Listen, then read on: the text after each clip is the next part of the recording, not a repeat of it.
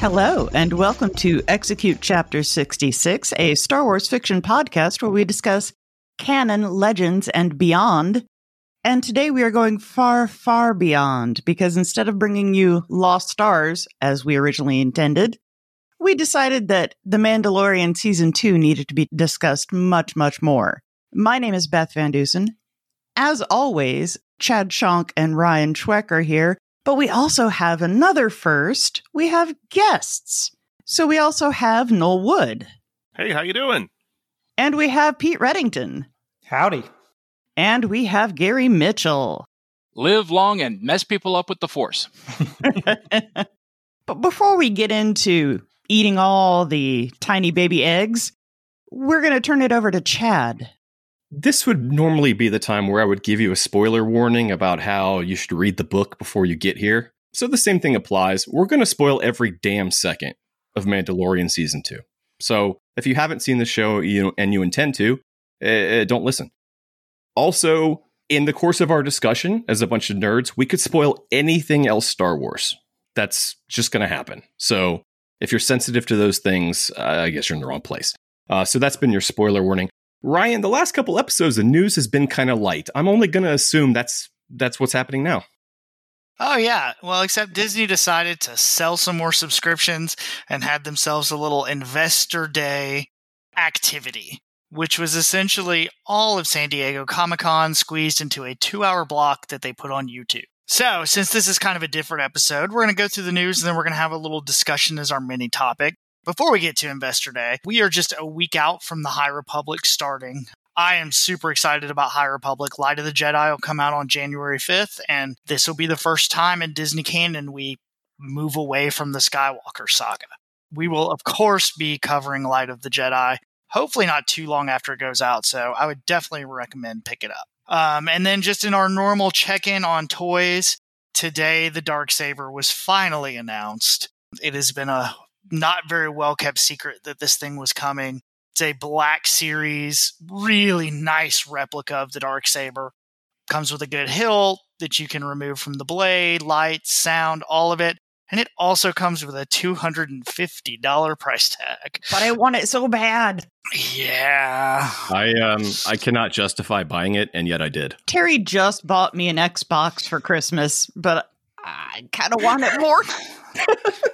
And then, of course, we do have the advantage of this episode coming out so soon after we record it that I also suggest if you are behind on your Black Series figures or just want to get into it, all Walmarts in the country have marked them down to $11 each. So that's nice and half off. Um, don't believe the tags on the stores. They're all ringing up at 11. All right. So on to our investor day, whatever they wanted to call this. I don't know. You know, they I, I don't know if Disney needs to have investor calls like some stockbroker was going to watch this and be like, you know what, that Disney seems like a sound investment. um, they they sure could use my startup capital. right. Look at this scrappy young company. I'm going to buy some of these stocks. So the way we're kind of going to do this, I'm going to go through all the announcements and then we'll go around and just talk about what we're the most excited about. These are kind of in an order, but not really. So, first was Star Wars Visions, which will be coming in 2021, which they have gotten some of the famous Japanese anime artists to kind of do a spin on Star Wars. Probably the least one I'm excited about, but you know, this stuff has a market. Uh, the uh, manga of Star Wars is really popular. Uh, the next was the Bad Batch. So we have our follow up from the Clone Wars. There was no release date on this yet, we got a really cool trailer. We got to see Echo is going to be in it in a kind of Bad Batch outfit. We're going to get the origin, I guess, of Fennec from The Mandalorian, and it looked like version one Dark Troopers. So that one looks really great. The next thing we got was a sizzle reel for Andor. They kind of just showed some background stuff and what they're going to set up. I think the logo looks amazing, and Andor is currently the longest Disney series. It's going to come in at 12 episodes, whereas Mandalorian has had eight, and Obi Wan's going to be around six. So, our next was the kind of, I mean, I don't know if they're going to call this like a, I mean, it's almost like a Marvel idea of all these different seasons are going to come together for a shared event, kind of like Netflix did with the Defenders So they first announced that Mandalorian season three is not going to come out until Christmas 2021. So it's going to start a little bit later. The thought is that Book of Boba Fett, which was announced at the end of this season, is going to come out before it, that it'll be a shorter season, and then that'll go right into Mandalorian. The next one in that kind of family is the Rangers of the New Republic. Didn't say a lot about this one. Um, people assume it is the Cara Dune series that has been rumored for a while. I kind of wonder if her recent tweets and social media stuff that we have talked about on the show had something to do with them not pushing and saying what it was about. Uh, but we'll find out later. And then the last one in that kind of shared universe is going to be Ahsoka. They didn't say a lot about it. I think the biggest surprise with the Ahsoka announcement is the logo. That logo sure does look like the world between worlds. And the rumor is very heavy that it is going to involve it and that there will be time travel. You know, we've talked about, and there have been rumors that they are going to use the Ahsoka show to undo the sequel trilogy, and that that's currently a fight within Lucasfilm between Kennedy and Favreau and them. But we'll see. I, like we've said before, I don't think they have the guts to do it. The next is Lando. They said almost nothing about Lando other than it's by Justin Simien, who did Dear White People. The rumors are heavy, and the people that have known have said it's going to have probably Billy Dee and Glover. And I was kind of surprised it was Lando and not the Calrissian Chronicles like it should have been. But uh-huh. you know that who knows that could change. Lord knows we've known about the Obi Wan show for however long, and that's changed several times. So, speaking of the Obi Wan show, it is officially called Obi Wan Kenobi instead of Kenobi. And we got confirmation that Hayden Christensen is back as Vader. Uh, it'll take t- place 10 years after Revenge of the Sith. Uh, Deborah Chow had it, and we do know that Vader and Obi Wan are going to have a fight, which I'm sure we'll talk about in the discussion, but I am not a fan. And then our last show is The Acolyte, which is Headland's show. We know that it is a female lead show. It's a mystery thriller set in the final days of the High Republic and apparently has something about the rise of the dark side. You know, there's conversation whether it could be about Revan or if it could actually be the um return kind of the Sith and starting the uh oh my god, my mind went blank there. You know, Plagueis, the book we talk about all the time. Our Darth favorite book. yeah, sorry. You know, we'd leave that in there though, because this is what happens. no, that it may be Darth Plagueis that's in it somehow, but we'll see. And then the final announcement is that Rogue Squadron will be a movie by Patty Jenkins. We don't know much about it, when it is, you know, what time frame it takes place in, but that it is in production. And then also they teased Taika Waititi's movie. Didn't really say much about it. Had a logo that looked kind of of stone. And if you watch the announcement with Kennedy, behind her there was a planet and a ship that looked very, very, very reminiscent of the Dawn of the Jedi book, which is, if you haven't read it, the Tython. It takes place mostly on Tython and about the Jedi. And yeah, I'm kind of hoping that's it, you know, early Jedi stuff. So those are all the announcements. So we'll kind of go around now and discuss. So let's start with Noel. What got you the most excited out of Investor? Uh, Got to be the Bad Batch. Uh, I loved them in season seven of Clone Wars, and even though they're kind of generic stock characters, they they had such great chemistry. And I was like, I'd like to see more of them, and I got my wish. So really happy about seeing Bad Batch. Yeah, I'm excited just because we don't have a lot of that immediate post Order 66 stuff. There's been a little bit in the Darth Vader comic, but there's not known a lot known about that early Empire time. Did did anybody ever figure out for sure whether or not they had their chips removed? Uh, I know we were talking about it back and I forth a little bit. They established that in the show, but it's been a while I since thought, I watched it. I thought they had too, but there was a little back and forth. Yeah, and I'm assuming Echo got his like ripped out when they turned him into a GPS or whatever was going on with him. Battery. All right. battle computer. Beth, what do you got? What are you most excited about? Come on, we know, we know, okay, we know, it, we know. It was Kenobi until the Anakin thing. And then when we were talking the other night about the Ahsoka logo looking like the world between worlds, and I'm kind of kind of more excited about seeing Ahsoka as basically like a time lord now. I think if they use the world between worlds, it makes sense with the end of Rebels that all of a sudden she's a wizard or whatever was happening there with her. Ahsoka the White. Yeah, with her staff. Um, With a ring on the end of the staff. Yeah, yeah. All right, Pete, what do you got?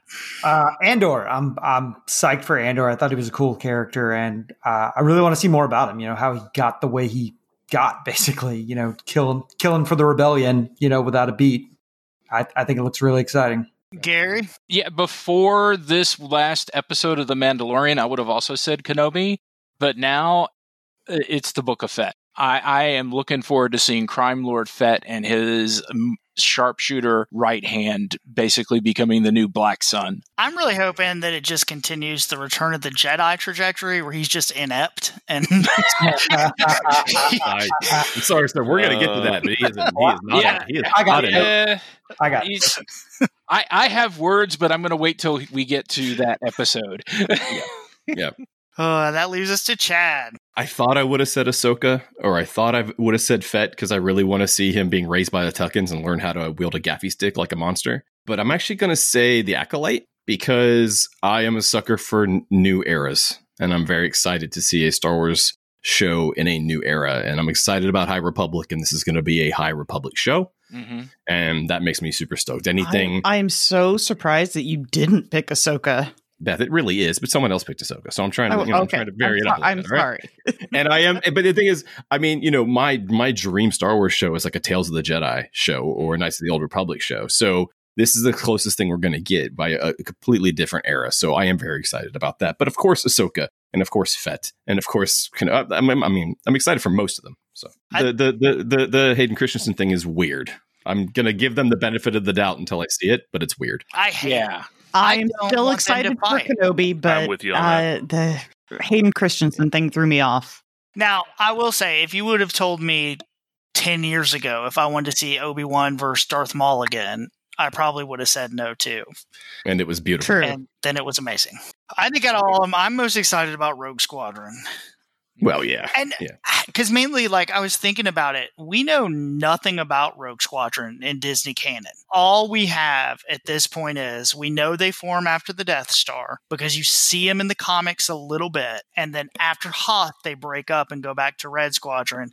And then, and this is where I hope they're going, after Return of the Jedi, they reform as Rogue Squadron under Hera.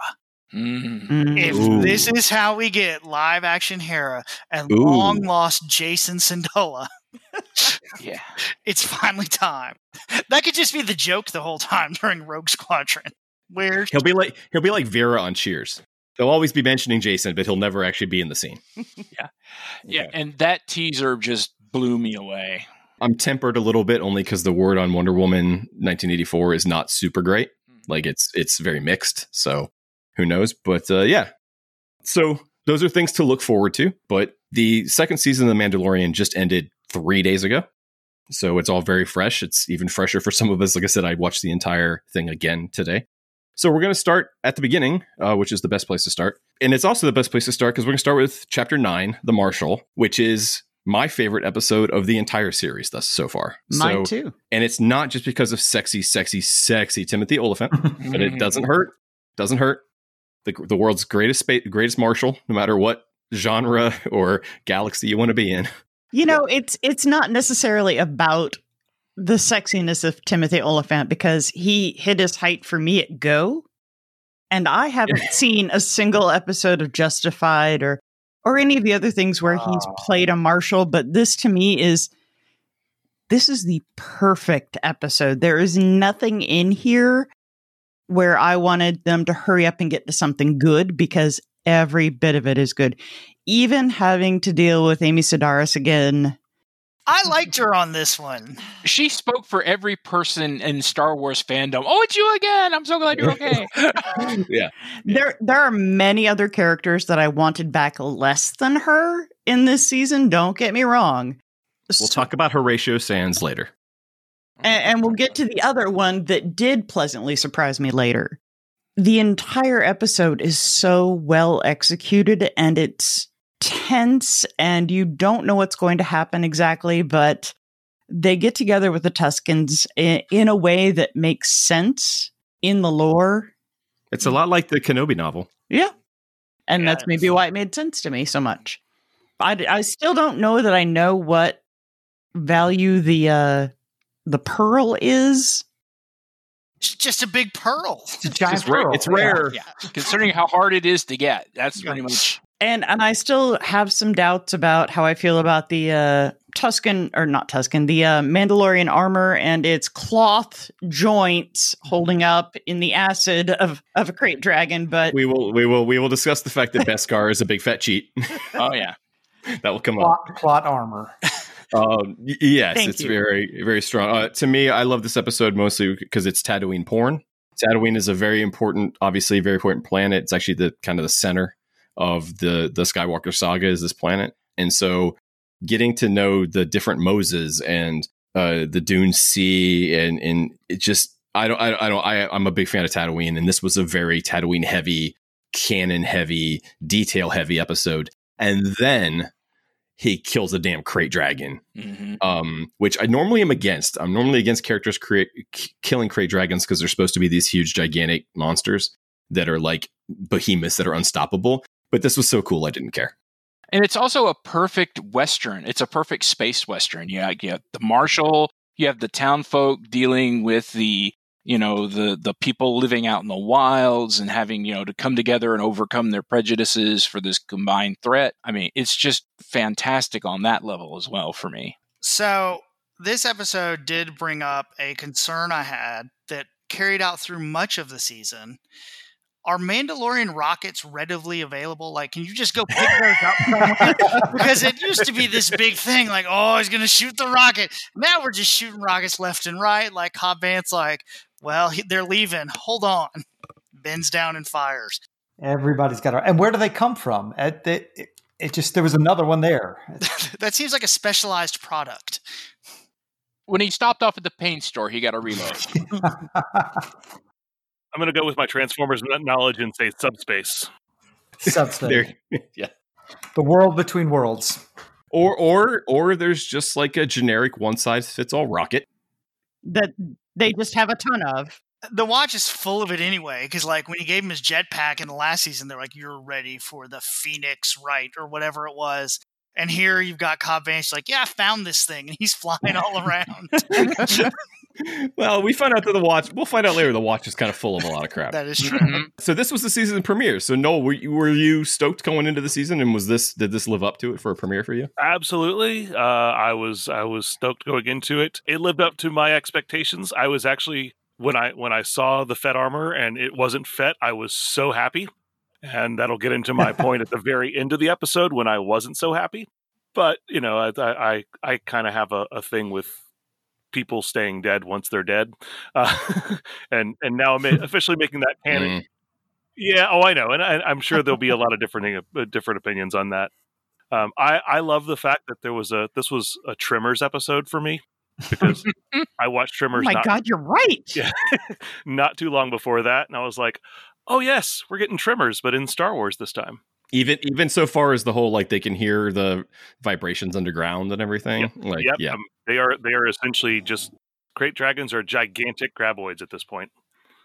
which I'm okay with. Acid vomiting graboids. Yeah. Yeah, that was one of the scenes that made me go, Ugh! Now now Tremors is going to seem like a letdown. I don't know if I can watch it again. Well, just don't watch any of the sequels, and you're fine. It's it's too late. I've already seen a couple with Jamie Kennedy or Jamie Foxx. Sorry, What? No, Jamie Kennedy. that which- can't be right. It can't be Jamie Foxx. He has got an Oscar. There's no way. Jamie Kennedy. Uh, you know what it is? In one podcast, I accidentally said Jamie Foxx, and then I had to mess it up and change it back to Jamie Kennedy. So yeah, I just reverse messed them up this time. How about you, Pete? Well, I'm a huge fan of both Justified and Deadwood. Like I, I loved both of those Yeah, me shows. too. So getting Olyphant as the marshal and W. Earl Brown as the bartender Yeah, yeah. was just that was icing on the cake for me. That was I was like, Dan, bust out the peaches. And it was awesome. And it not being Fett, that's that's a big thing for me. He walked in with the armor. I was like, ah. And then it wasn't Fett, and it made my day. I thought it was a great episode. Great way to start the season. You know, for people who haven't read the books, uh, Cobb Vanth, the character, is actually from the Aftermath novels. So he's a pre-established character. We already knew this character existed. Um, so it was super cool that they hired someone like Olyphant to come in for what looks like maybe a one shot. Who knows? The, the, the reaction to him was so know. nice that maybe we'll see him again. Yeah, I was hoping he'd show up in the we have to get the gang back together. Yeah. Yeah, I kind of expected that to happen. I'm expecting to see him in Rangers of the Republic. I'm glad they Mm. went the other way, though. I'm glad they didn't get the characters we expected together together. Mm. This is by far, not by far, but it's my favorite complete episode of the season. Uh, like I said, the immersion in Tatooine, the the yes, the battle with the krayt is amazing. The the depiction of the krayt is amazing. It is huge and terrifying, and the the new i the new idea for the krayt in this the, about the being this kind of underground burrowing dweller. I love the bit where he said it's in an empty It lives in an abandoned Sarlacc pit. I've lived on Tatooine my whole life. There's no such thing as an abandoned Sarlacc pit. There is if you eat the Sarlacc. Well, that, that made me think of it too. If everybody's wondering how Fett might have escaped the Sarlacc, uh, well, if a krayt dragon can take down a Sarlacc, and if Mando can escape a krayt dragon, then I guess the Sarlacc seems like nothing at this point. By the transitive property of Mandalorian armor. Yeah. So is the cloth reinforced with Beskar? Uh, I'm sorry, I can't let it go. Gotta let it go. Gotta let it go. We're in Star. We're in Star Wars, Beth. We're in Star Wars. Get your head in the game. All right, letting it go. Uh, a great episode that leads us into it. Now, one thing I, I would like to point out though is that this does begin the series of fetch quests that is season two. Yep. Mhm. Season two, one of my major beefs with it, and we're going to go on, is structured like a video game. A hundred percent. And there are things that are cool about that, and there are things that are not too cool about that. I actually think it takes away a lot of Din's agency in the entire series.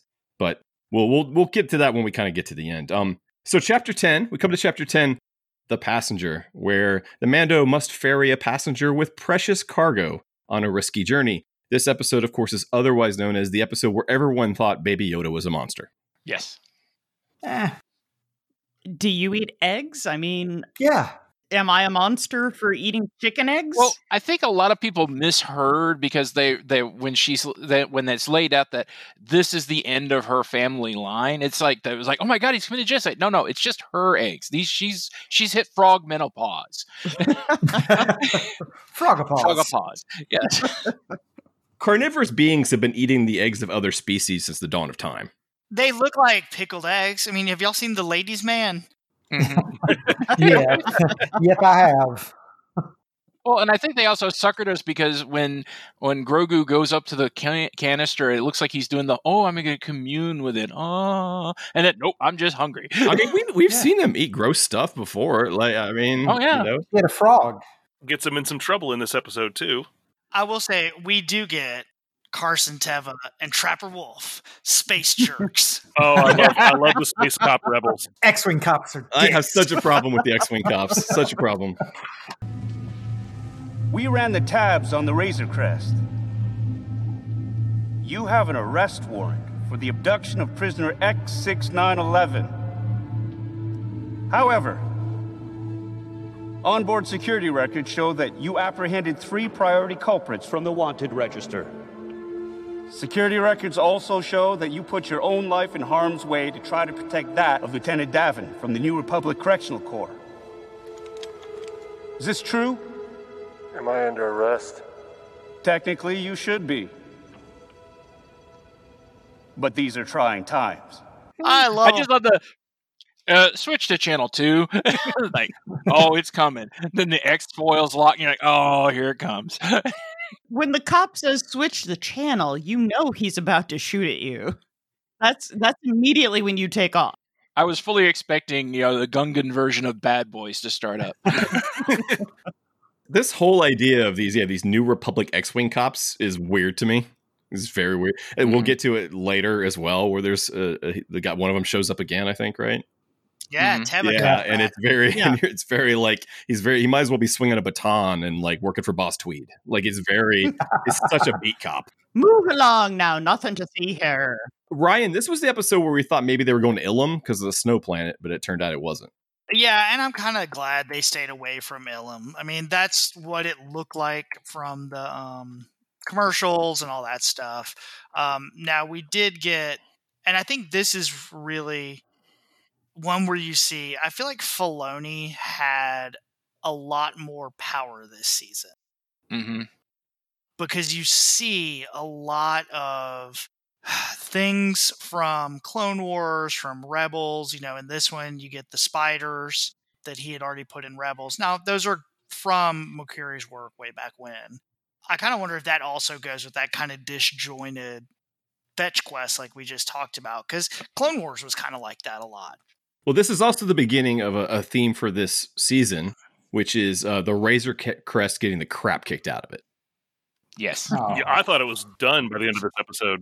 Season one was Din Djarin getting the crap kicked out of him every other episode or every single episode. Now they got to kick the crap out of his ship. Yeah, they have to. His ship or or or Grogu. Those are the only two targets they have left because yeah. he's invulnerable apparently. Yeah, I, I don't know. This episode didn't seem to advance the story a whole lot. You did get a creepy, sexy scene with a frog lady in a hot tub, though. That's uh, true. Yeah. You interpreted that as sexy. Hey, we're not here to kink shame. You're you're correct. I, I apologize. I apologize. So there's a couple of episodes in this in this season, this being one of them, that you could potentially just like leave out, and there's really not any like you could follow the story from episode one to three of this season. There is a couple of filler episodes, and there were in the first season too. I, I and I don't mind that if they're good. You know, I don't mind a good standalone yeah. if it's again if it's entertaining and interesting. And this one was fun. This one created a lot of memes, I think, with the fish lady. There were good parts of this episode. Overall, mm-hmm. not the greatest episode. I was a fan of the uh, when uh, Amy Sedaris is playing Sabacc. She uh, she puts out an idiots array, which is uh, which mm-hmm. has been around since the original Brian Daley Han Solo novels. Yeah, but I didn't like that she was sitting in that same booth, and eh. it's fine. Eh. With Doctor Mandible. yeah, Dr. Yeah. Mandible and. but chapter eleven, the heiress. Mando braves high seas and meets unexpected allies.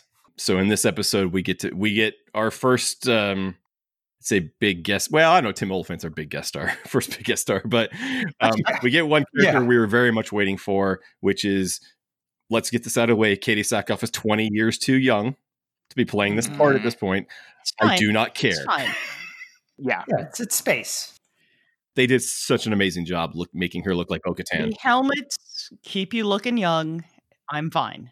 Yeah, it keeps the UV off. it's the it's the, it's the opposite of Obi Wan. Mm-hmm. I've already said a lot about this, so uh, I'm going to let some others weigh in. Did, do you, now? I, I, guess my question is, uh, Gary, Nolan, Pete. I know. Do you guys watch Rebels and Clone Wars? Oh yeah, absolutely. Yes. Okay, absolutely. so you knew who Bo-Katan was going into this. Okay. Oh, yeah. Okay. Yes. I was just thrown off because that first teaser we got where we saw, um, I forget the character name, but Sasha Banks. I was like, is that going to be a Jedi? Because she's wearing the robe and the hood. Right. Yeah. I'm on record. I'm not a big fan of the helmet thing. I'm not a big fan of him not taking off his helmet, only because I felt like in the first season it really disconnected me, especially since I knew what he looked like. Because the last time I saw him, he was getting his face squished on Game of Thrones. And so, right. And I also thought the one time they revealed his face in the first season was not worth it. This season, they turned me around a little bit on the mask thing because the two times he does take his mask off, I think are very important this season. The depiction of the Mandos in the first season and the Mandalorian culture is nothing like anything we've seen before. It's not the Mandalore from Clone Wars. It's not the Mandalore from Rebels. And so I'm glad this episode finally told us that, oh, he was part of a cult. yeah. he, was, he was raised by crazies. question question for the two people I don't talk to every Friday night after a new episode comes out, being Noel, Gary, and Pete, is the the Watch an offshoot of Death Watch? What do you guys think? Hmm. Hmm. I don't know yet. I, uh, we're we're finding out new things about the Mandalorians every episode, every new week. We're finding something else out. So who knows? I can see. I can, oh, I'm sorry. Go ahead. Oh, I just it it hadn't crossed my mind, but it's uh, definitely an interesting point to ponder. Well, they called, he they said that he was a member of the Children of the Watch. That's what they're called, and that they're trying to go back to the fundamentalist ways of Mandalore. Mandalore, and the Death Watch, of course, was trying to go back to the fundamentalist warlike ways of Mandalore, right? In response to Satine's, you know, attempt to make things peaceful. So I would say they probably are like religious zealots bred from the Death Watch. To, to quote John Cleese, splitters. Yeah. They're mountain folk. But, it, but it, it did help me a lot in accepting their version of a Mandalorian um, as far as Din goes because it's just not it's not it's not even like what the show hasn't shown us it's what Filoni has spent the last couple years building. I mean, he's the primary architect of Mandalore, is Dave Dave Filoni Mhm. is, and this was not at all what he had showed us that Mandalorians were like. And I wonder how much of that is between the contrast between his vision of Star Wars and the Mandalorians versus Filoni's. And this is how he was able to get his version in by going to, to Favreau and going, okay, so my guy, he's an offshoot. It could be. I mean, you know, it, it could be a way to to in a way work backwards. You you want this type of character, and so you work backwards and figure out how you get this type of character. I think it raises some weird points though, when especially he's like, "Oh, we can't go to Mandalore. That place is destroyed," and she's like, "Nah, it's fine. Like you could totally go there. Like he's traveled around. Like this never came up before that his homeworld is not completely destroyed." Well, I mean, look at look at. I mean, I know it's different, but remember in Thrawn, no one knows that the that the in the latest Thrawn novel, no one knows that the Chiss home planet has actually been completely destroyed. Right? That it's they That they keep true. the illusion. So uh, to me, it felt kind of a parallel to that. Or he's just been lied to his whole life by this cult, right? I think it's both. They're living in the sewers, you know, they and they like it that way. They want to go back to the old ways. And the Empire honestly did a good job of scrubbing things. I mean, they got rid of the Jedi in what, 30 years. As someone who's met people and known people who grew up in a religious kind of, we're off on our own, yeah, totally buy it. This episode had had also had a lot of Mon Calamari and Quarren. Very happy to see that. Um, which is why I don't understand why they didn't just set this on Mon Calamari. The LL Bean Mon Calamari. JC I want that I want that sweater. I love that he had a sweater. well, it's it's coming soon to a JC looks Penney catalog near you. Yeah. With with the coveralls. It's- I want the whole I want the I want that look. It's you know that cosplay is coming. Oh yeah. Oh yeah, I hope so. And importantly, this episode did introduce the chowder tube. Chunky chowder tube. I was thinking this episode should have just taken place on Mon Calamari because you have so many of the Quarren and the and the Mon Calamari who are dwelling here. But I love the world building with the seaside town, and I love the repurposed AT-ATs being used as cranes. And we saw those later on in the series in the season as well. But just I really loved that setting and that opening scene of this episode. Yeah, I loved seeing him on a boat. That was really cool to me for some reason. Um, Mhm. yeah, I, I actually I think I messaged um, Beth and Ryan as soon as it was over, and I was like, "Was that Mon Calamari?" I could, can't remember if that was on Mon Cala or not, but no, it's just just a fishing. Again, it's Star Wars, so it's a fishing planet. No, Yep. but I really wanted somebody to be singing a sea shanty at some point. Yar. um, I really like the guy who played the officer. Oh, Bosch. Yeah. Or, that- Oh yeah, yeah. Um, and I, I love it when he nerfed uh, the two other guys so he could scuttle the ship. I thought that was yes. pretty awesome. Also from Deadwood. Yeah, that's Oh, true. yeah? yes, Oh, yes. I guess I gotta watch it sometime. right after the wire ended like you could tell which filmmakers watched the wire because michael k williams and other actors started showing up and stuff along the way you know and so you kind of see that you kind of see what filmmakers like what shows sometimes And this was also a good one for seeding how badass a group of Mandalorians can be because the three of them take that whole ship. that was particularly awesome uh, i i wrote that he says that he follows the way of the mandalore and i was like bitch you're speaking to your rightful mandalore with Bo- with That is Bo-Katan. like have some respect punk I don't know if she is anymore though, but we'll talk about that later. Yeah, we'll get to that. I got thoughts about that. the structure of the show at this point is want this, go get it, do a favor for us. Find out what find out what he really wants is somewhere else. Goes there, do a favor for us. Finds out what he wants is really somewhere else. So but also uh Bo Katan says Take the Foundling to the city of Calodan on the forest planet of Corvus. There you will find Ahsoka Tano. Tell her you were sent by Bo-Katan. Record scratch. That was record scratch right there. And I'm sorry, Dark Saber, when said out loud on a TV show, sounds really silly. I mean, Yeah. more than lightsaber and shit. That I was like, ew. I was okay with this on Rebels, but it's kind of weird when a real person says it. That that explains why Terry looked at me funny when he asked me what I had, and I was like, "It's a dark saber, stupid." I, I really good episode and and got we got we got one of the things I really wanted to see which was a live action Bo Katan. And she looked great. She looks so much like her. They, like Dead on, dead on. Katee did a great job. Then we get chapter 12, The Siege, which is by far my least favorite episode of the season. And it's not just because it has Gina Carano in it, but that doesn't help. No, Horatio Sanz. Is it Horatio you. Sanz? One of my biggest problems with the show in general, both seasons, I think the the writing is awkward at times, but I think the acting is so uneven.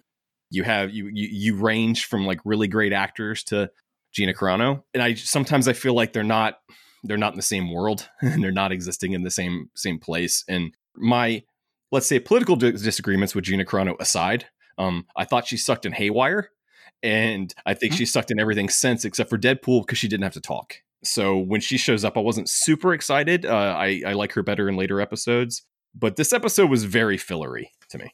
Mm-hmm. Just say midichlorian, you cowards. Right? Yeah. Please, like, I get you're trying to distance yourself from that, but we, we know what you mean when you say M count. But that's the thing you want to distance yourself from. That's your big pick is to distance yourself from that. I did love the way he that um, Carl Weathers' character kept uh, messing with the the fish guy. I was like, I'll knock another fifty years off. You want to stay out here? Come here. Come on. there was there is some good stuff in here. Um, there was a, an, an amazing moment where the speeder bikes come over the hill. Oh like yeah. that. Oh, yeah, chase- yeah, the the chase was pretty cool. It was very. It was kind of Last Crusade. The the the tank chase reminded me of Last Crusade a little bit. Uh, One geek note I wanted to point out in the classroom, the teacher makes references to both the Corellian Run and the Hydian Way, which are two of the major hyperspace trade routes. And the droid, if you actually have the closed captioning on and listen to what the droid's actually saying, the droid is ex- explaining the different uh, areas of the galaxy the mid rim, the outer rim, the expansion region, like all this stuff that you only know if you're a nerd or if you have the Star Wars Atlas. So I Mhm. thought that was really cool. I don't think I've ever heard anybody in a live action or even animated Star Wars really explain the structure of the galaxy. And the teacher says that uh, many Bothans died. They take a little clip of that. Many I'm like, oh, that's cool. They get they get into the story of the second Death Star. Horatio Sanz was definitely my least favorite part of the premiere episode of the show. So to bring him back, I was very frustrated. There exists a Mythrol Funko Pop out there, and I want to know who these people are so I can never talk to them again who own this thing. But I will say, I did like mm. the fact that they they they kept the carbonite blindness thing going because he's actually he's he's still having trouble seeing. Yeah, I thought that was cool. I thought that was very good. I like that the, the town turned around, you know, after the big the fight, and they've got the statue of IG Eleven out there, and you know, Yeah. now the happy little town with schools and cops and Well, again, tapping into that whole Western vibe. Yes. Space. Yeah, I mean, she's a she's a marshal now. Um, and and knowing what we know now about the new shows, this was totally setting up for her, a Cara Dune show, or her, you know, for Oh, her yeah. setting her on a new thing. It also had the New Republic X-wing pilot beat cops, um, that I don't love. It, that had one of the dumbest lines of the show. Says here you're from Alderaan. I served during Alderaan.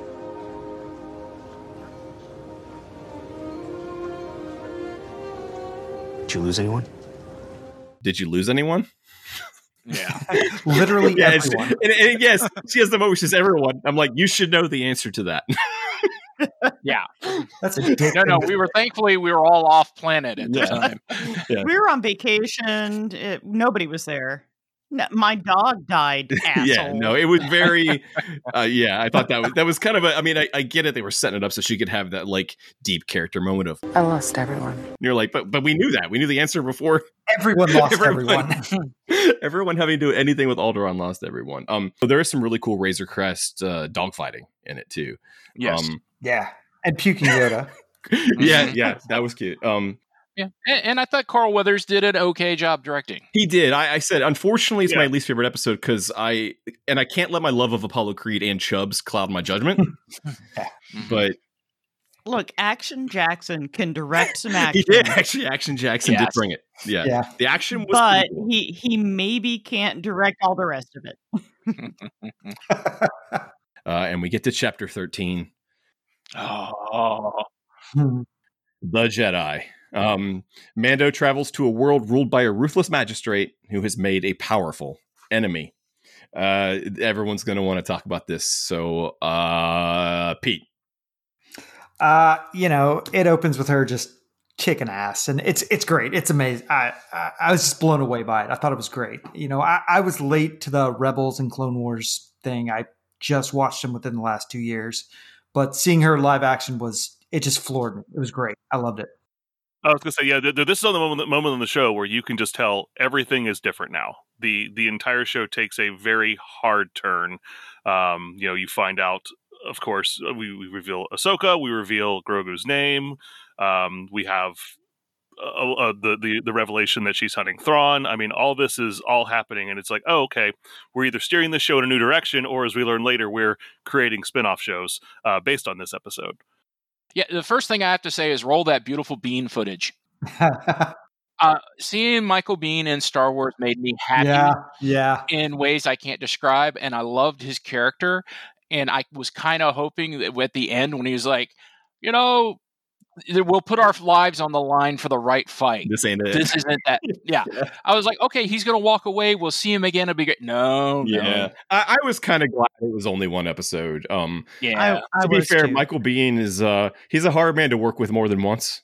I think James mm. James Cameron's the only one who's ever managed it. So it, it, it, was it was awesome to see him, but I was kind of okay that it was only the one. I, am assuming yeah. this is what he was talking about at Days of the Dead. The only convention I got to go to this year mm. was when he said, "There's a thing I did, and I can't tell you guys about it, but it's going to be awesome." Yeah, th- this would be it. This must have been it because I can't imagine what else would be cooler than this. I mean, Rosario Dawson's casting was like the worst kept secret um, yeah, you know they they didn't. I'm glad we never saw an image of it, which was awesome. Mm-hmm. She did her homework. Um, yeah, because the way she carries herself, her facial expression, she did that little Togruta snarl when she's in the fight with mm-hmm. the magistrate at the end.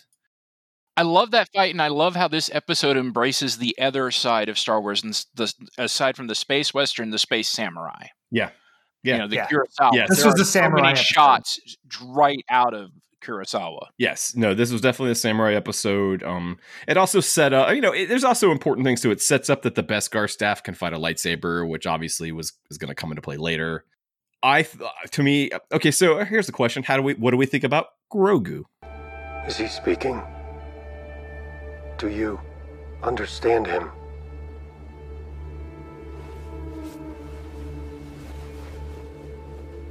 In a way. Grogu and I can feel each other's thoughts. Grogu? Yes. That's his name. He he had to have a name eventually. I'm glad it doesn't start with a Y. Yeah, one of my roommates pointed out that it's very close to the name of the kid from Lone Wolf and Cub, which is the other eh, kind of inspiration for the show, Drogu, I think, or something. Oh, okay, yeah, it's the major influence of the show, actually. Um, yeah, I did write down where is Grand Admiral Thrawn. Of course, she's looking for Admiral Thrawn, which we're guessing probably has. We don't know, but it probably has something to do with looking for Ezra. Um, probably in some way. All right, so this this was my guess, and I want to hear Mhm. Noel, Gary, and Pete on this. Is that she is currently on a fact finding mission to figure out where to go look for Thrawn and Ezra. Like, where is this magistrate getting her information from? Where is she getting her orders from? Is Thrawn still out there somewhere talking to them? Or is she just, I think Thrawn is here and I want to go find him? Because I think- I, I think I think Thrawn and Ezra are back. I, I think we just haven't seen them yet. It's possible. Yeah, it's it's possible. It's just to me the the the season Rebels ended with them going to find Thrawn and Ezra, so it just feels And she's not the wizard yet. They don't go to look until she's the wizard. she's still Ahsoka the Grey. So is she actively uh, seeking Thrawn, or is she just trying to get leads? yeah. I mean, I guess we'll find out. Oh, they're Yeah. gonna bring the world between worlds. You can just do whatever you want to.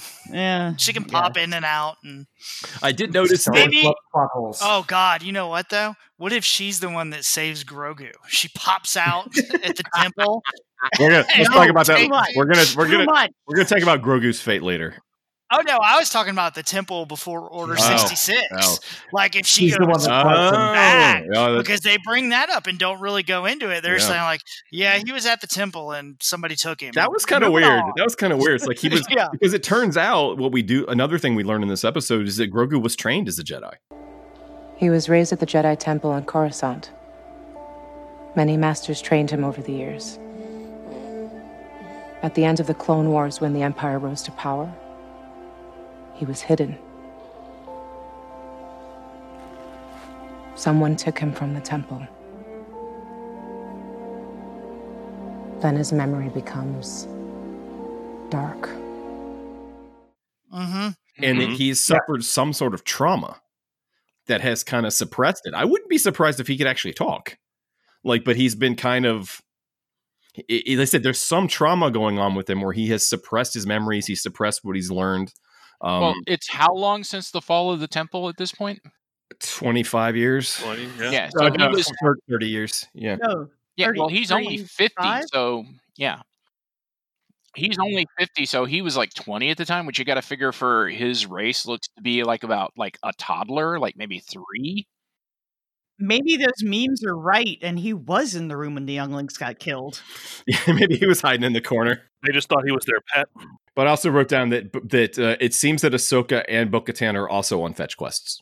Um, they're on their own quest while we're while we're Yeah. doing this.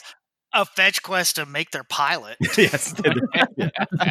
Yeah, that that was very amusing. If Bo Katan had just stuck with him, then she would have got where she wanted to go anyway. yeah, yeah. No, I liked, uh, but in in the end sequence, it was just there's no other word to put it. It was badass.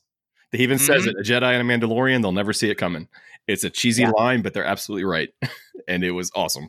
Um, yeah, And I love the fact that their fight was so quick, and he was immediately throwing out, you know, Bo Katan sent me, Bo Katan sent me, please stop hitting me. yeah, yeah. I, I, that little fight's like, yeah, don't please, please, please. Uh, no, she did. She did an amazing job, and uh, it makes me definitely makes me look forward to the show. Um, I do believe I'm not. I do believe she lobbied for the role. It, Oh, yeah. it wasn't something that like they were just like, hey, let's get her. Like she knew of the character. She wanted to play the character, and um, really came through. And that's why I think she does.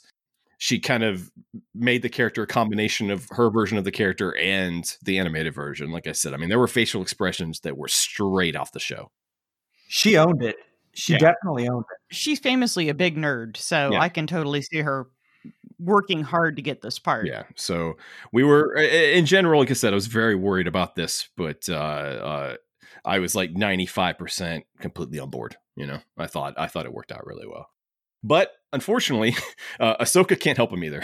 so wah. Ahsoka won't train him because apparently he reminds her too much of Anakin, which is weird. Um, yeah, that was a nice little moment, though, when she says, I've seen what happens to the best of us. And you go, oh, she means.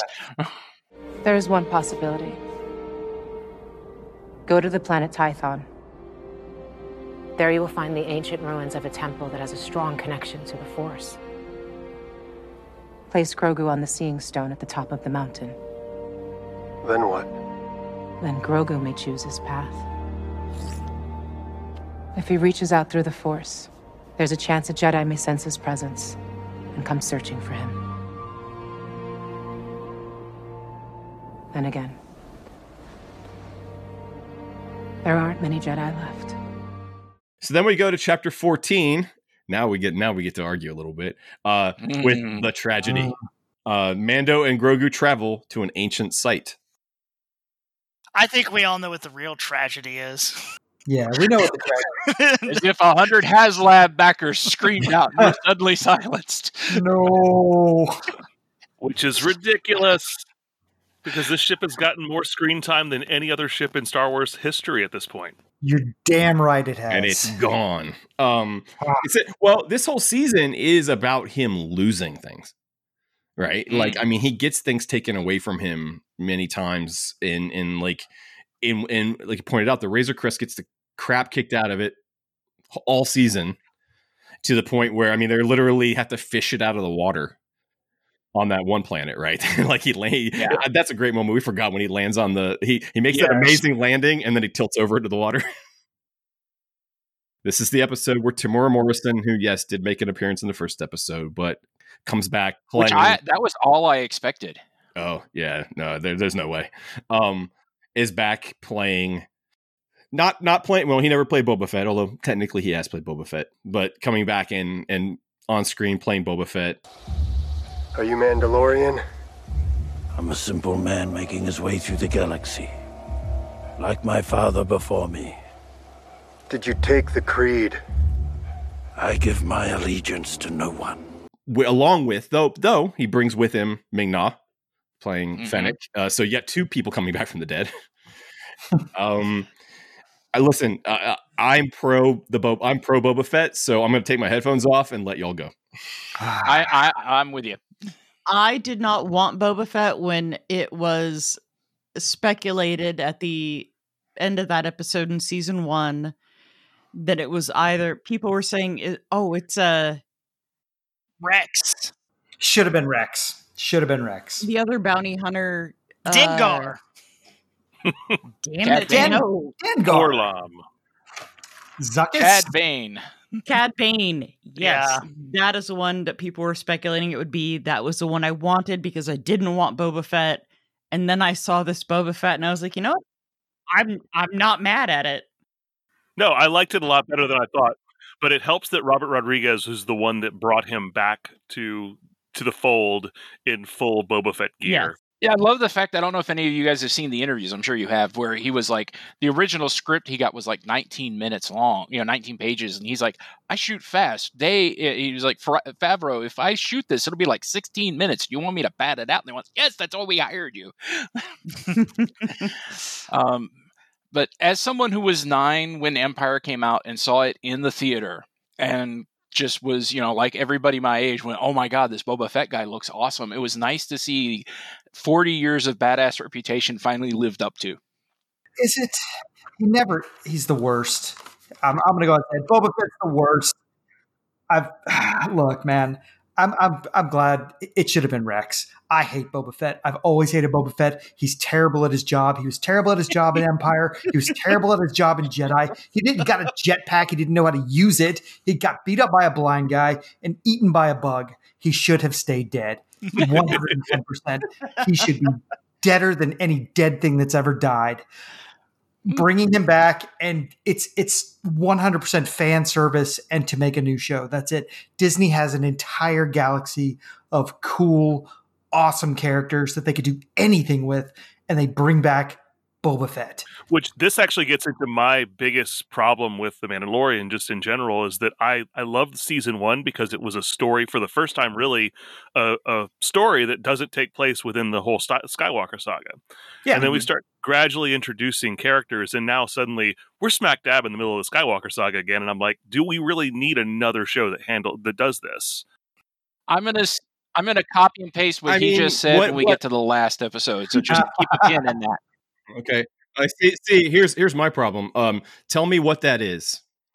Tell me, tell me what the show that doesn't have to do with the Skywalker saga is. Everyone keeps saying they have to move past the Skywalker saga, and no It's one has the told me Afterlife. what that I means. just Yeah, want it's the new Afterlife. characters who It's, don't it's coming.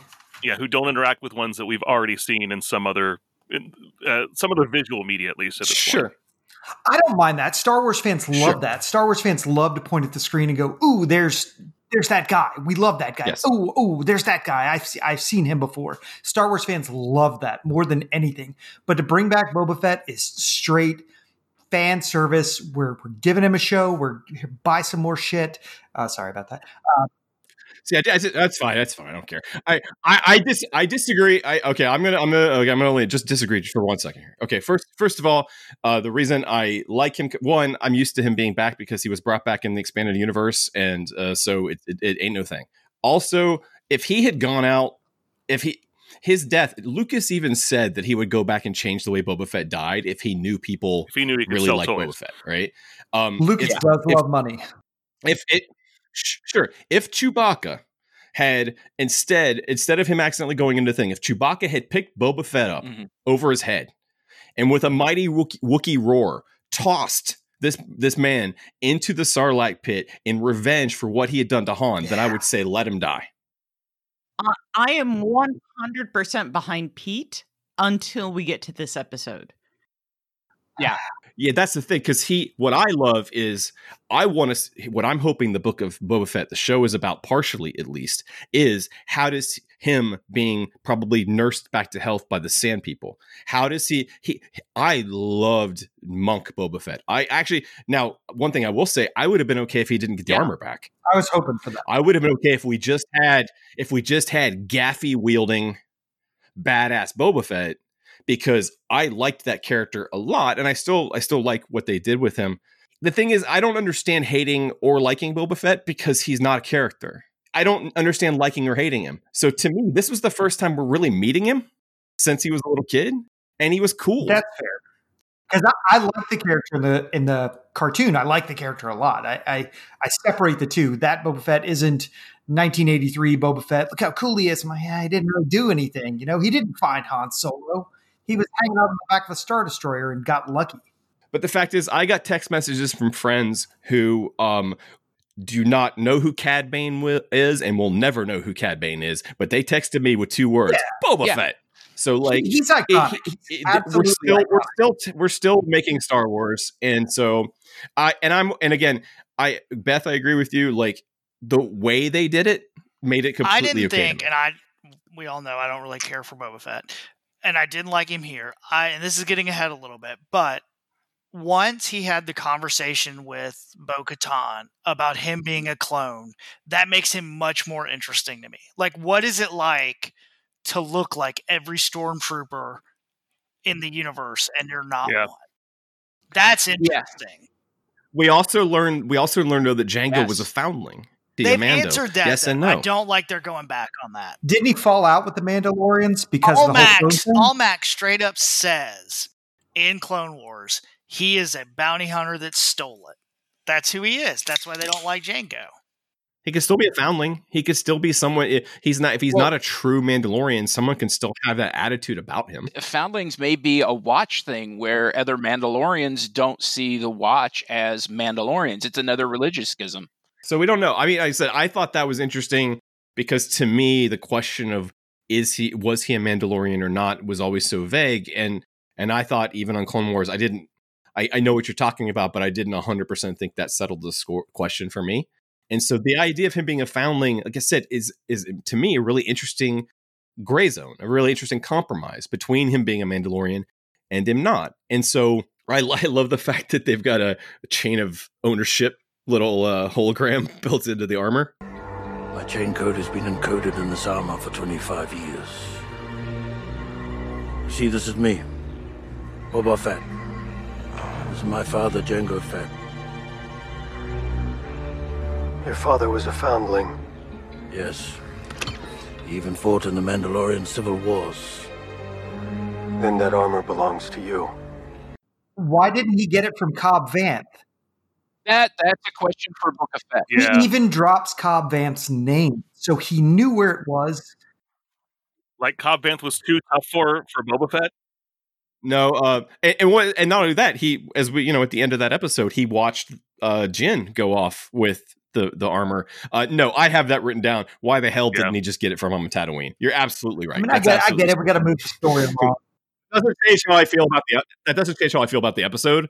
Um, but that that's a Yeah. season thing. Well, That's and like I said. I want to kind of circle back to, like I said, there's so many people I know, and I'm one of them, who loved him as a kid because he looked cool. And then again, when he, as I got older, I saw the whole, okay, yeah, he died a stupid death. I don't, he, I thought he was overrated, but then this episode brought it back to, oh, right, okay, you you've completely rewritten him as a badass, and I'm on board. Yeah, and then to see him fight, like to finally to see him let loose, and you know we we've we've talked about this, Ryan, when it comes to Darth Vader. Like one of the reasons we never saw Boba Fett be that badass is because the movie was made in 1983. And it's, it's the same reason why Obi Wan and Vader look like two old men fighting, and in in Jedi in A New Hope. It's not because Lucas wanted it that way. It's because they couldn't do what you know. We we saw what he wanted lightsaber battles to look like so I like these kind of, and we're we're going to experience this again actually in the finale. I like this idea of just you know letting the characters. It made me. I was so happy with this episode because, like I said, I think it's the right way to bring him back. Although I will say, uh, Din is a moron because how many times has he run into that force field before he Yeah, figures out got he can't get into it? He's got he does it like Beskar. nine times. Uh, my only disappointment with this episode was that they specifically called it Tython, and it wasn't. Like, if you're going to go to Tython and you're going to name it, Yeah. then show it. Like, have four storms, have it be all crazy, have the temples. That wasn't consistent. I agree. Yeah. To a couple, just one like we talked about. Uh, R.I.P. to the Razor Crest. Um, uh, Dark Dark Troopers, which have been, been around since uh, the Dark Forces video games Yes. back in '95. Uh, again, uh, Dave Filoni saving the EU one episode at a time. And the robots now. Yeah. Yeah. Evil Iron Man. Yes. Thanks, Favreau, for Evil Iron Man. I would say a somewhat um, divisive episode. Uh, uh, in at least conceptually, but I think we can all agree it's still a pretty good episode. Oh, it's a great Um, episode. e- even if you don't agree with the if you don't agree with the decision, it's still a great episode. Yeah. It- and watching Stormtrooper tactics have not changed. Of rush, go. Yeah, I, they are they are awful. They have terrible AI. um, they don't they don't take cover. They just stand in the open and shoot in no formation whatsoever. they bring out a mortar for for three people. Yeah. And the bus is like, run up that hill. But I'm gonna die. Run up that hill. But I'll die. He dies. You run up that hill. It's literally an Indiana Jones rock coming at me, I'm, and he doesn't move. Listen, I'm all for. I'm I'm a big believer in stormtroopers being inept. Uh, like I said, they are elite when they are shooting at nobodies, but when they are shooting at our heroes, they suck, and that's just how fantasy works. That's how storytelling works. Well, they really showed how the stormtrooper armor is obviously because of just years and years of Purely well, yeah, of- decorative. of, empirical red tape. I'm sure they were just cutting costs left and right. They're like, ah, it's okay, cut their body armor. So yeah, they're, they're It's, it's not armor; it's an outfit. Dude, Cara, Cara Dune knocks him out just by punching him in the face yeah. with armor on. She just punches him in the face, and they go down. And you're like, I don't. Yeah, I mean, I think they're just giving in to the uh, stormtroopers are useless, and they're just Yeah. going to run with it. They just Yeah. don't care. They know it's better to get hit in the face than to get shot. So Cara Dune punches me in the face, I'm falling down. It doesn't matter if I'm knocked out or not. I'm gonna be down here. We all agree they're probably they're collecting Grogu DNA to help make Snoke slash Palpatine, right? To help yeah, him. I think that's a But given. they confirm it in the finale. Like I don't know why it's a question. Yeah. and Gideon's part of that Uh, effort. Snoke, Um, Snokashiv. Snoke. Snokish. the character aside, I'm a huge fan of seeing prequel actors get a chance to play their characters again. Mm, Um, yeah. and uh, that's why I'm not as upset about the Hayden Christensen thing until I see what happens. Uh, but I'm I'm a big fan of you know when Jimmy Smits and uh, Genevieve, uh, I forget the last name, Mm. got got to be in Yeah. Rogue One, and uh, I'm I'm hoping uh, you know, and obviously we're seeing Ewan McGregor get to do it. I'm really hoping that Joel Edgerton comes back at least for an episode of Kenobi. You know, to Yeah. to to maybe give us a really nice depiction of Owen. Now she'll be Um, back in um, Andor, Mon Mothma. Yeah. So giving Morrison a chance to play this character again or a version of this character again. All I'm saying is Binks, a Star Wars story, you know? Chapter 15, The Believer. Oh. So Yeah. Grogu is gone. All right, here's here's the character I didn't want to come back, but What? when, when he came back, I was blown away. Cosign. I cosign. Same here. This is hands down my favorite episode of the season. Yep. This I is was about to too. say the same. And I really didn't want him back after seeing him in season one. I absolutely So did not want to see him again, but he came back and it's just like, oh my God, who is this guy? This is the same guy? I have one giant gripe, but Pete, tell me why you loved it. Uh, this was the first episode that uh, I felt humanized the Empire. Yep. Uh, that there were people in those outfits. You know, when they're going over the bridge with the truck, like they were cheering. They're like, "Wow, we finally got one!" It humanized. I mean, you know, when when Mayfield was sitting across from the officer, just basically breaking down his whole PTSD of of Operation Cinder. You know, hmm and and he loses it. It's it's one of the most. He's the most human character in the whole episode. It's great. Yeah, well, because up to now, every Imperial we've ever met was the commander. Uh, Yeah. Let me snicker and evilly, and you know we have reserves, and everybody's going to die. And it was nice to see that. No, there were, you know, uh, speaking as a guy who has the Imperial logo tattooed on his arm, there are decent, you know, people in there. I mean, I wouldn't say they're great people or they're nice people, but you know, they're not all scumbags. Speaking as someone that has a rebellion tattoo on him, I'm going to say they're all scumbags and deserve to They're die. just following orders. We're just following orders.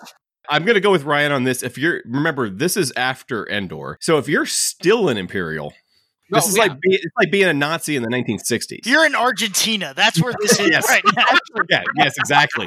Even worse, it's after Operation Cinder. Yes. Yeah. Like, yeah, these guys, this is what these guys are doing. They're hiding, they're hiding in South America. Th- yeah, this is the point where it's like, yeah, okay, if you're still in at this point, then yeah, it, you're not fighting for order in the galaxy anymore. Yeah. And I think they I think they made a point with that with a lot of the officers this season saying, you know, oh, the empire forever, long live the empire. You know, the officers were all still all in. You know, the the regular rank and file had no problem shooting another guy in the back to save his own ass. But Mhm. you know, the officers, they were they were in it to win it. So let me ask y'all a question because I don't think y'all probably read the books, or I know I don't think Pete has, or Noel, you might not be there. Not not many. Operation Cinder. Mm. So this is a really big deal in the books. hmm Does it come across as bad as it's supposed to be? I was just curious. Yeah, I mean it it, it does because he's you know he's telling it from the imperial point of view. He was like, How about a toast to Operation Cinder? Now there's a man who knows his history. No, I don't just know it. I lived it. I was in Burnin Konn. Burnin Konn. Hmm. That was a hard day. I had to make many unpleasant decisions. Yes, you did. Entire city gone in moments, along with everybody in it. We lost our whole division that day. Man, I was like five, ten thousand people. Yep. All heroes of the Empire. Yeah. And all dead. Well, it's a small sacrifice for the greater good, son. Depends on who you ask, don't you think? What you getting at, trooper? All those people. The ones who died. Was it good for them? And you guys just don't care because the guy was very cavalier about it. He's like, "Yeah, you think that was bad? Wait till you see what we're gonna do next." And he's like, "No, what we did then was bad. I lost all my friends. I killed a lot of people, and a lot of innocent people died." You know, and I, I think Bill Burr's one of those guys, or Mayfield was just one of the guys that had enough. He saw war for what it was. You know, screw the empire, screw the rebellion. You know, there's a lot of people this mm-hmm. season that say, "Oh, the the rebellion, what is that? That's junk. Leave us alone." You know, we just we're tired of your wars. We're tired of all that. We just want to live on our planet. And you know, I I thought that I, this this episode kind of humanized parts of that. That's kind of what I'm hoping for out of the Bad Batch. Is I want to see the people being disillusioned by, oh, this is what the Empire is turning into. Mm-hmm. Yeah. If you want to hear more of that, tune in in two weeks to our episode about Lost Stars, which is uh, very much the book novel Lost Stars, which is very much about decent people working for the Empire. Yeah. The One big gripe I want to have with this: uh, um, we need an internal Imperial terminal. There's one on Morak And it's in the cafeteria. in the cafeteria that is dumber than the Imperials keeping all their files on Scarif. Yeah. That is so stupid. Um, Imperial bureaucracy. but but Boba using the sonic bomb on the Tie Fighters was totally boss. That, That was, was awesome. That was I think we and finding out how Slave One worked. Yes. I was fascinated by that. Yep. I, I think we were all like, hey, why does it do that? How does it do that? Just seeing that internal spinning and finally knowing, oh, that's what I, I don't know why they do that, but okay, great. still kind of stupidly designed shit, but at least I know now. Yeah. a lot of people went through a lot of mental gymnastics to try to make that dumb design look like it's functional. So Star Wars, yes, excellent. Yeah, exactly. Yeah, that's um. I'll say for also that him taking his mask off in this episode, which is a big deal in the show Mhm. when he does that, actually was I thought so much more powerful. I'm still not 100 percent on board with the way, but this season uses it so much more effectively. And the first time it was him, you know, he's dying or I don't even remember, s- is Yeah. lying there wounded or whatever. This time it's if he doesn't do this, he's not going to find Grogu. He does it to save somebody else. Yeah. Yeah, it, or, and specifically his cub. Right. To me, you're gonna if you don't take your helmet off, you die is actually less powerful than if you don't take your helmet off, you're never gonna find your son. Yeah. It was so much more effective to have him there looking. And, and when, especially when he's like getting dressed down by the officer Yeah. for the first time in the show, looking utterly human. You know that he was just a dude wearing a uniform. He was not. He was just a dude. Brown eyes. Yeah. Mayfield set it up, you know. Mayfield set it up, you know, how far are you willing to go? You know. I was willing to do this, that, and the other. How far are you willing to go? And, you know, Mando said, I, you know, I'm not going to falter. So, and then he did. When it came down to the wire, he did it. I don't know if Pedro Pascal had it written into his contract that he had to take his helmet off in the first season, but I think if he'd left it on until this episode, it would have Oh, been even cooler. But see, I think they should have waited. Like, I was cool with him taking his helmet off, but I wish they hadn't have shown his face. And wait until the last episode so you I don't mean- see it until Grogu touches it. Ah, yeah. Would have been a long time though. Well, That's a long. yeah, time. it would have been difficult, but I'm like, you know, you could have seen the back of his head in this one and kind of that, and you would have had to gymnastics around it. I think it kind of sets it up that he's more cool with, you know, maybe I was raised by crazy religious mm-hmm. zealots. Yeah, he's also been. He's also learned more information. Yeah, it was just such a powerful moment of like like Chad was saying this is this is the moment where he has to decide is his vow or his kid. Yeah. his creed versus yeah. No, it's it's a very it's a very cool moment. This episode also I thought had a nice little twist at the end when he calls Gideon. Oh, Oh yes. It's word for word too. Moff Gideon, you have something I want. You may think you have some idea what you are in possession of, but you do not. Soon, he will be back with me. He means more to me than you will ever know. It's Gideon's word for word. Yeah. I was hanging out with uh, Luke and Sharon over the weekend, and they were like, "That was such a stupid speech." I was like, "Wait, do you guys not remember word for word? It's the same speech." Uh-huh. And it's the first time we see Gideon, Moff Gideon look worried. It's also the only episode of the entire series, though, thus far that doesn't have Grogu in it at all. Um, which I was surprised. There's no flash over Oh, to yeah. Gideon and Grogu at any point in the episode, um, which I thought was unusual because he's Yeah. he's kind of the, the he's the reason why a lot of people watch this show. And might be disappointed. And I could have done without the Office Space joke. Oh, come on. TPS reports was great. I loved it. I hated I loved it. it. I God, loved it it. made I me loved so it. mad. It was it was great. It was great that Bill Burr of all people. I didn't even notice Yeah, it. it took me out of the episode. Yeah, you Um, got to save that for Marvel.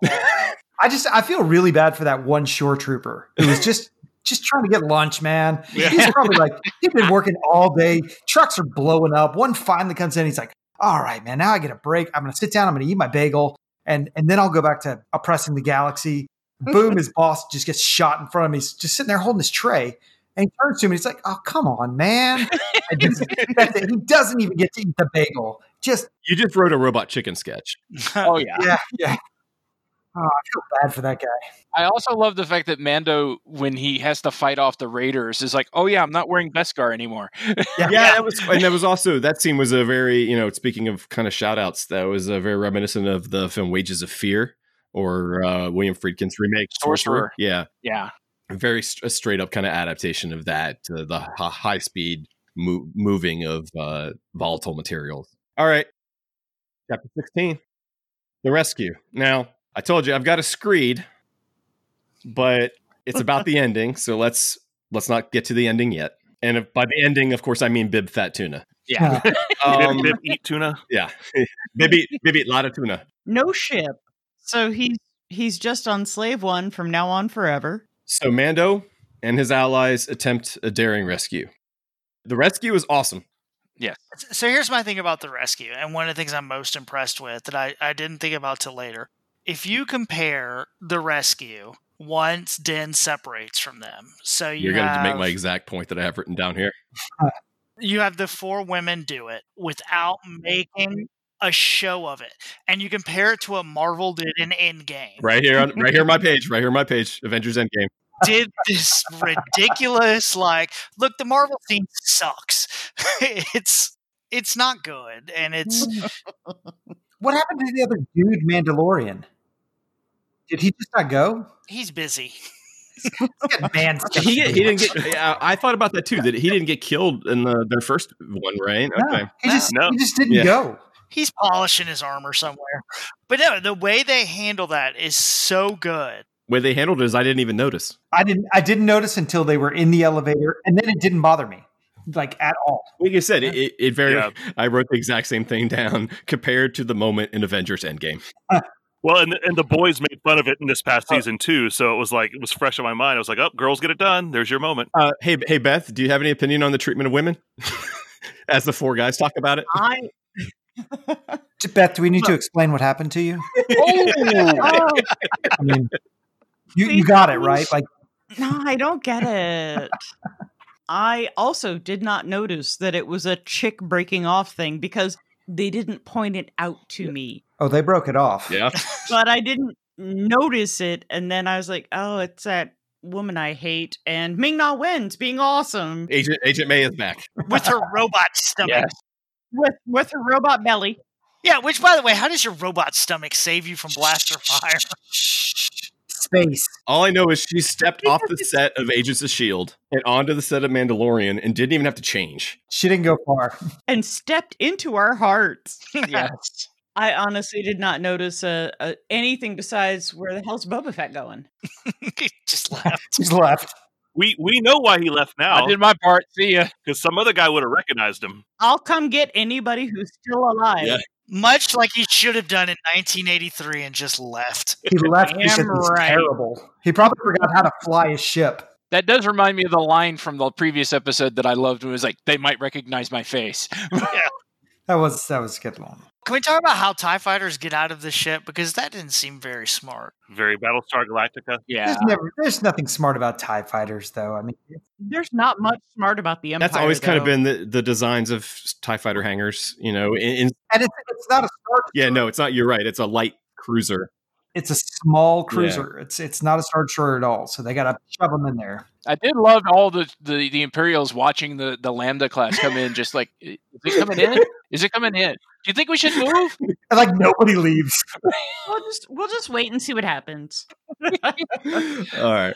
Their ineptitude. So uh, we unleashed the Dark Troopers. I thought it was kind of a funny beat where they pump all the Dark Troopers into, into space, Dark Troopers into space out the airlock, and then they just fly back. And Yeah. I knew the second they did that, the second he pushed that button, I was like, "They're droids, idiot! They have rockets. They're coming right Yeah, back." but I thought it was cool. It was a cool twist because a- in the moment when they hit it, I go, oh, "Okay, yeah, they're out the airlock." And then yeah, it took me, but it took me a full beat, and I was like, "Wait a minute, they don't breathe." But what oh, No, the, in, the instant he did that, I was like, "You are so stupid." Well, the thing is, he bought them some time because they were getting through that door. Yeah. And he was having a problem with the one. I mean, it, Yeah. to, I guess to show how how badass, because you know that'll come up later. You know, Brutal They, they drove his helmet through the wall. Yeah, you're right. You're right, Noel. It was a very brutal scene. but this goes back to Beskar is cheating. The whole Beskar is season, cheating. Beskar is cheating. Like that thing is pounding his head. His in. Beskar should be perfect, and inside he should be jelly. Yeah. he's got a concussion. He's got twelve concussions. And are, are those droids more powerful than like super battle droids? Yes, I would say so. I mean, Okay. I, I never play. I didn't play the game, so I, I uh, t- uh, technologically, it's you know 50 years later, right? And Yeah. uh, and and they're yeah, so probably uh, again in, in the expanded universe, they weren't actually droids. and it looks like you see in Bad Batch. Bad Batch, you can see them. They're coming. Yeah, he does mention that you know they they use they've removed the human element. Yeah. Yeah. So He took out the last yeah, there were several. There were several versions of Dark Troopers. Well, it turns out the last flaw is that they weren't made of Beskar, apparently. Before we get to the end, also, we were talking earlier if they have confirmed that it is Snoke. I mean, in this one, Gideon pretty much straight looks at the camera and says, I've already got what I want from him. His blood. All I wanted was to study his blood. This child is extremely gifted and has been blessed with rare properties that have the potential to bring order back to the galaxy. wink, wink, nudge, if nudge. there's any question what they are doing, that was the Mhm. answer. Or or is it Palpatine? Are are they cloning Palpatine? Because I think it's one and the same. I think it's it's one and the same, same. project. all, all Yeah. part of it. It's Project Sheev. I am guessing a Sentinel robot is going to show up on this show eventually. I was honestly surprised there wasn't one on this episode. And I did love that that uh, Gideon was again. He's a one- you know, like, I loved his assume I know everything Yeah. Mhm. and standing there waiting for him with the the saber over. Don't you point that saber at my Grogu? Yeah, I was not pleased, young man. but I love that conversation between them, and it was like, I, I don't care. You you can be in. You can leave. I just want the kid. And we haven't mentioned it yet, but Giancarlo Esposito continues to be one of the greatest actors in the history of television. Absolutely. Mhm. Fantastic. He's he's the main villain on the three shows that I currently watch on television. So Yeah. Yeah. What's that meme article that goes around? Pr- out present, you know, appearance of Gene Car- uh, Gina Carlo proves the main character is now effed. he's he's also Gideon is such a weasel, and I love that because that's not something we've seen out of Imperial higher ups yet. He's not the top dog either, right? He's he's, Right, he's yeah. probably working for the big guy. So then somebody comes to save him, and that was the end. Thanks for listening. Thanks for listening, everybody. No, stop. I will. Re- I will record on my own. We got to talk about that dark saber first Yeah, we got to talk about that fight and then how it ends. because I got a problem with that because I remember uh, that Bo Katan got that dark saber a completely different way before, and she went on to sit on that throne. Yeah. Well, I saw someone pointing out of may, maybe why Gideon is so giddy about what's about the situation because he may know Oh, he, that. do- he totally knows that. Oh, he totally does. Yeah, so that's why he's so rubbing it in her face there. That Ryan, Ryan has an interesting theory on this. Yeah. So my theory on this is that Bo Katan believes that the reason Mandalore fell is because she accepted it that way. That Mm, previously you might could have done that, but Yeah. she thinks because she didn't actually win it, that's what caused it all to fall apart. And so now they're going to have that struggle with this is the only way I can get it back. I can see that. So here we are with another, a yet another fall of Mandalore to to be seen. Mandalore is the Korea of Star Wars. It is the most warred over piece of real estate in the entire galaxy. We saw Mandalore fall in the very last season of the Clone Wars, but Mandalore is going to get beat down worse again, I guess. It's going to come up. It's already beat down. No, but I mean, it's going to get beat down more because otherwise, how does Moff Gideon get the dark saber? The purge, yeah. Yeah, we haven't seen the actual No. purge yet. We were led to believe we saw a purge. We've seen the siege. We haven't seen the purge. We've seen the siege. We haven't seen the purge. Yeah, you got to keep sieges and your purges straight. There's the Civil War, then the siege, then the purge. Everyone's going to get a chance to say something about the end, I promise. Okay. All right. So I had, we get to the end of the movie and we all know, or the end of the show, what movie, whatever, and uh, someone arrives to rescue them, and that someone is Luke Skywalker. Okay. So I had, I went through uh, two experiences at this ending. One, the moment the X Wing swings in, I jumped out of my seat when the X Wing landed. And immediately in my head, I got in my head, I wrote Luke's first line, right? I wrote in my head what I thought Luke should say. In the scene where he's Vadering his way through the corridor and, and destroying everything, and it's awesome, it just became a fact to me that this is what he was going to say, right? Which is preposterous because I didn't write it. The door opens, and when he didn't say, I'm Luke Skywalker. I'm here to rescue you. I was upset. That's exactly what I thought he was going to say. I was so mad because I was like so convinced that that was the only thing he could possibly say when that door opens. So that moment's to me that moment moment is fantastic. Uh, we talked about it. He's the one I wanted to show up. I didn't think they would for logistical reasons, but he was the one I wanted to show up because it makes a lot of sense. But then uh, they leave. Very moving moment with the helmet. They leave. The doors close. I'm elated, and then the next minute I have a revelation that makes me very very sad. And it occurred to me the sequel trilogy was a mistake. I'm not talking about the quality of the films. I'm not going to argue the quality of the films. I do not want to get into it with Ryan about Last Jedi. One day, one day we will. I enjoy all the Disney films to one extent or another. We and we've talked about this Ryan on this show that what they wanted, they were so afraid of the prequels when they made A Force Awakens that they wanted to bring people in. Now, mind you, Revenge of the Sith was the highest grossing Star Wars film ever before Force Awakens. So it's not like people had stopped going to Star Wars movies. They just weren't making any more Star Wars movies. But either way, they want to bring people back. What do they want, Ryan? Rebels and Imperials, right? Yeah. TIE fighters versus X Wings, uh, uh, Sith versus uh, Jedi, even walkers versus speeders, stormtroopers. They wanted that imagery because they wanted, and because they were getting the, the original gang back together and they wanted that imagery. That means you need an empire and you need a rebellion. So then they backtrack and they reverse engineer to get from Return of the Jedi to this moment. And in doing so, they destroy everything our heroes fought for, won, and built. Everything. In order for them to get the empire that they want, our characters from the original trilogy have to fail. Their mission has to fail. Their lives, lives have to fail. And these people, JJ and Rian Johnson and, and, and everyone else making these movies, they say that the original movies are their are their Bible. but they they make them all into losers, except for maybe Leia, who is just doomed to wage war until she dies. Imagine, if you will, quickly if instead you had come into a world where the New Republic was thriving and it was prosperous, and our our characters had what's the George George Washington's favorite favorite Bible quote. I'm gonna actually make a Bible quote, Micah four four. But they shall sit every man under his own vine and under his fig tree and none shall make them afraid. Right? That's Washington used to talk about. It's in Hamilton. That's how why I know it. But um, it, it was Washington used to refer to that, talking about you know when the wars were over, when his presidency was over, he just wanted to go home and enjoy his life and sit under his own tree. I want that for Han and Luke and Leia. I want them to have some success. Star Wars is, to me, the one thing.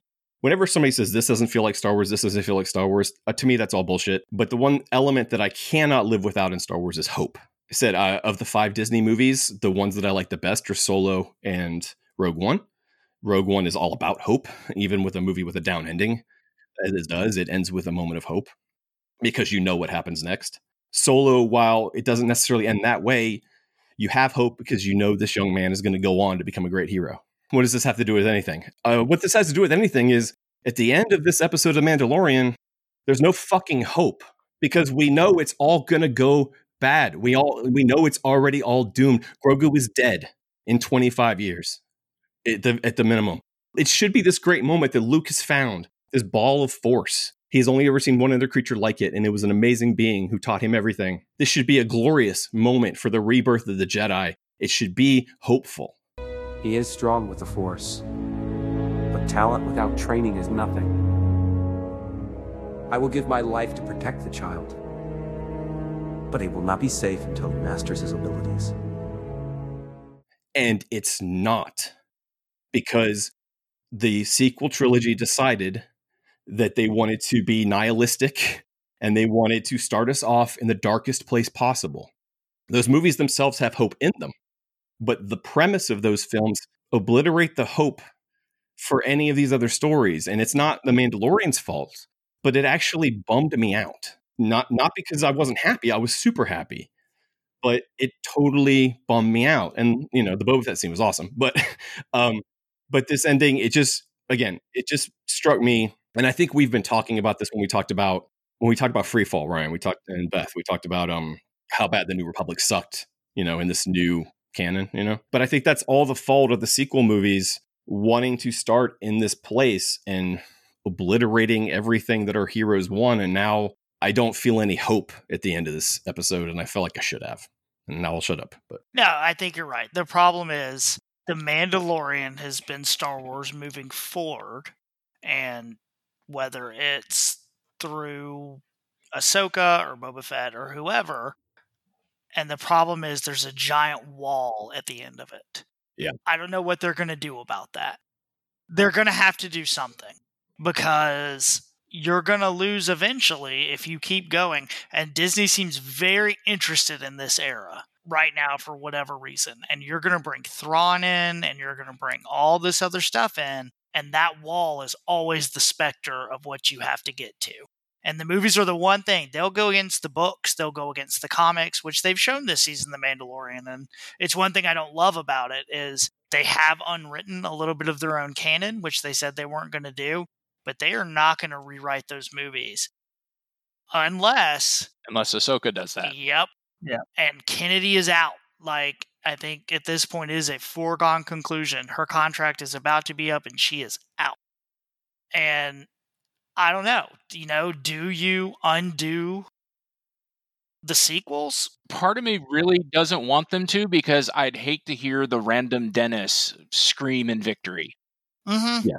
Yeah. How do you course correct though? I mean, how do you what do you do at this point? You undo it all.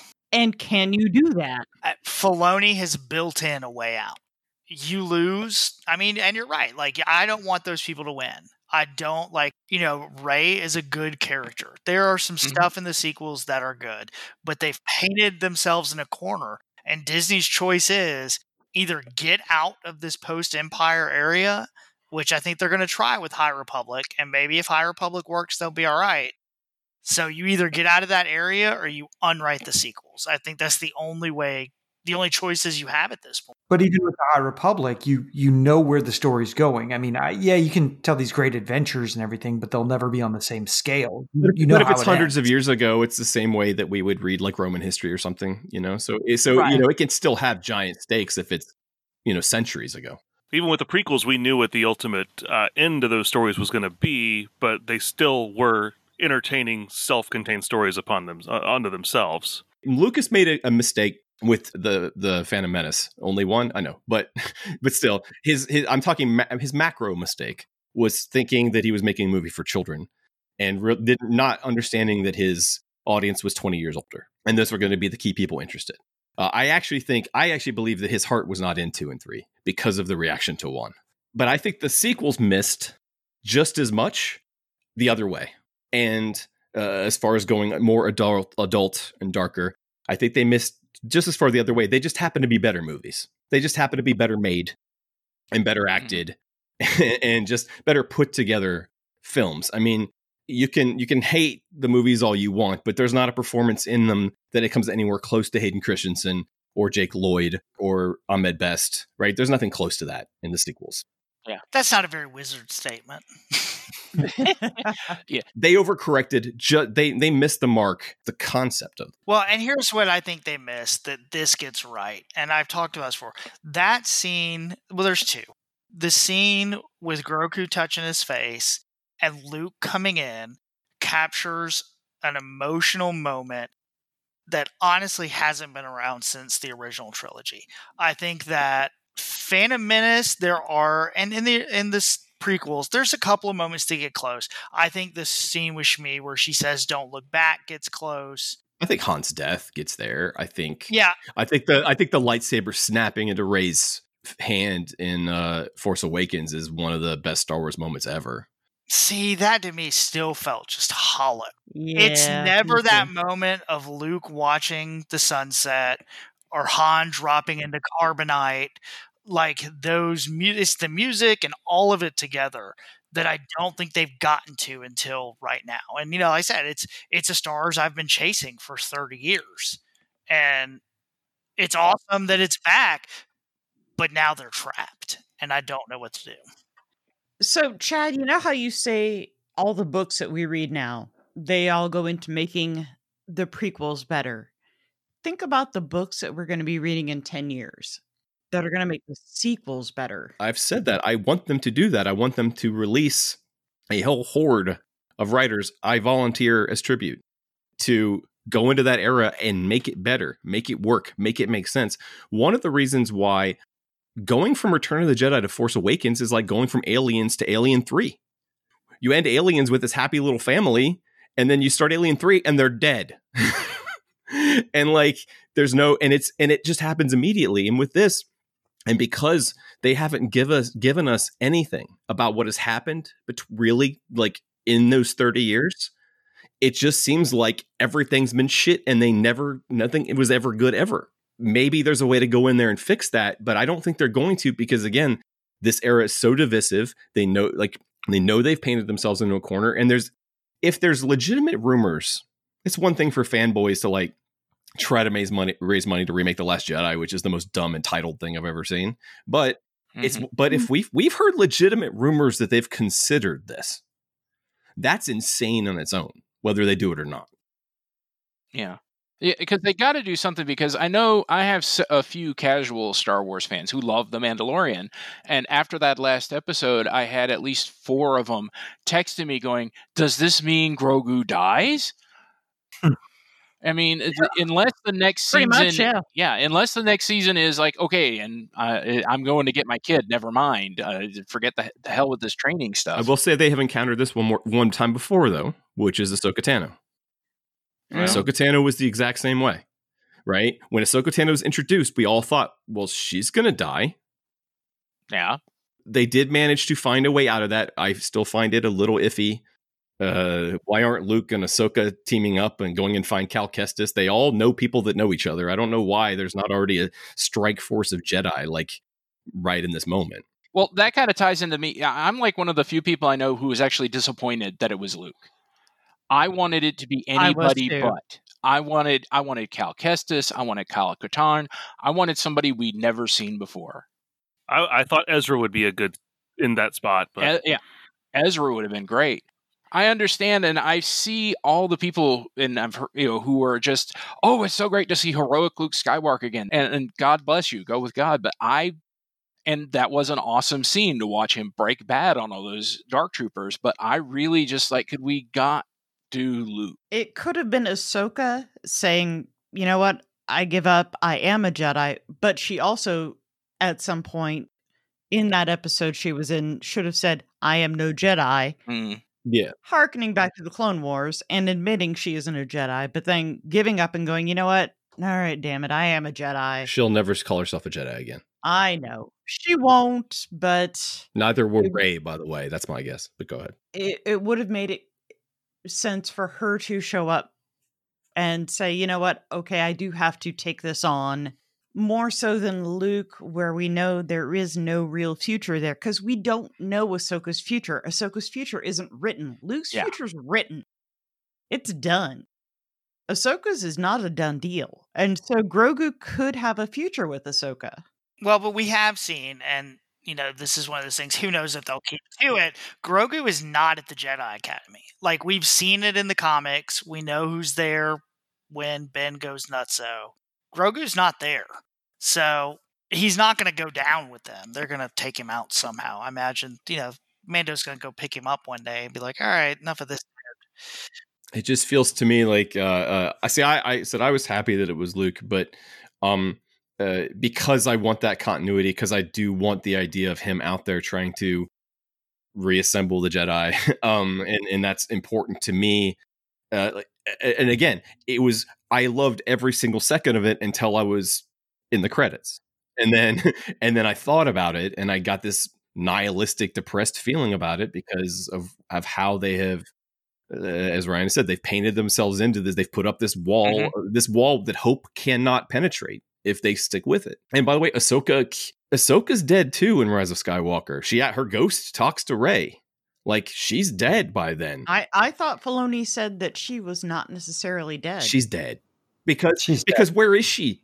Why isn't she helping? Why isn't she part of this? The galaxy is on the line. Where was she in eh, Empire? Right. That's exactly. Well, no, and that's the problem with every single Jedi that is not in the mo- original movies. If you if you really think about it, you could get Obi Wan and Ahsoka Tano, and uh, we think um, uh, uh, what's his name still alive, right, Ryan? Um, Vos is still alive. yeah, Quinlan Vos is still alive. Yoda's still out there. The four of them can't take on Palpatine. Well, but I wonder, and again, this goes back to the comics. You know, we've recently had where Luke is going to get a new saber, and we meet a Padawan that's been hiding, and she kind of says, like, I tried this, and Inquisitors came after me, and Vader came at me. Every time I poked my head out, I'm done. I get it, but I would say that you know Ahsoka Tano is more powerful than some Padawan. That's true.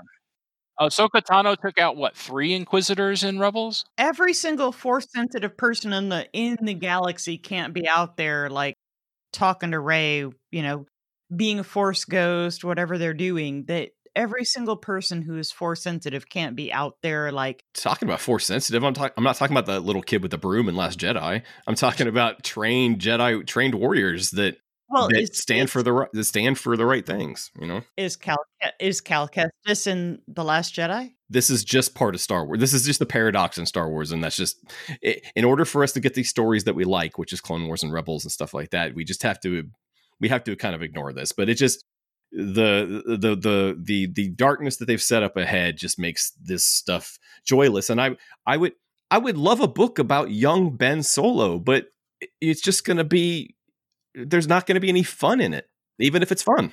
It's just so much easier for me at this point to ignore stuff that happens in the movies to go for the stuff in the books and the stuff in the video games and the stuff in the TV shows. I would I would just much rather put my time and energy and emotion into that. Well, I think it's it's an opportunity too that they should be able to take advantage of where the galaxy is enormous and yeah there's an empire that's controlling most of the galaxy, but there's probably other empires out there in other parts of the galaxy that are just not in the forefront to the stories we've seen thus far. And there's no reason why you couldn't have Ahsoka and Grogu and other characters that don't show up in these main saga stories be doing things elsewhere and they just don't have the ability to get back and and and work with uh with our heroes that Yeah. we know right now. Would you say there's some other empires that are ascending?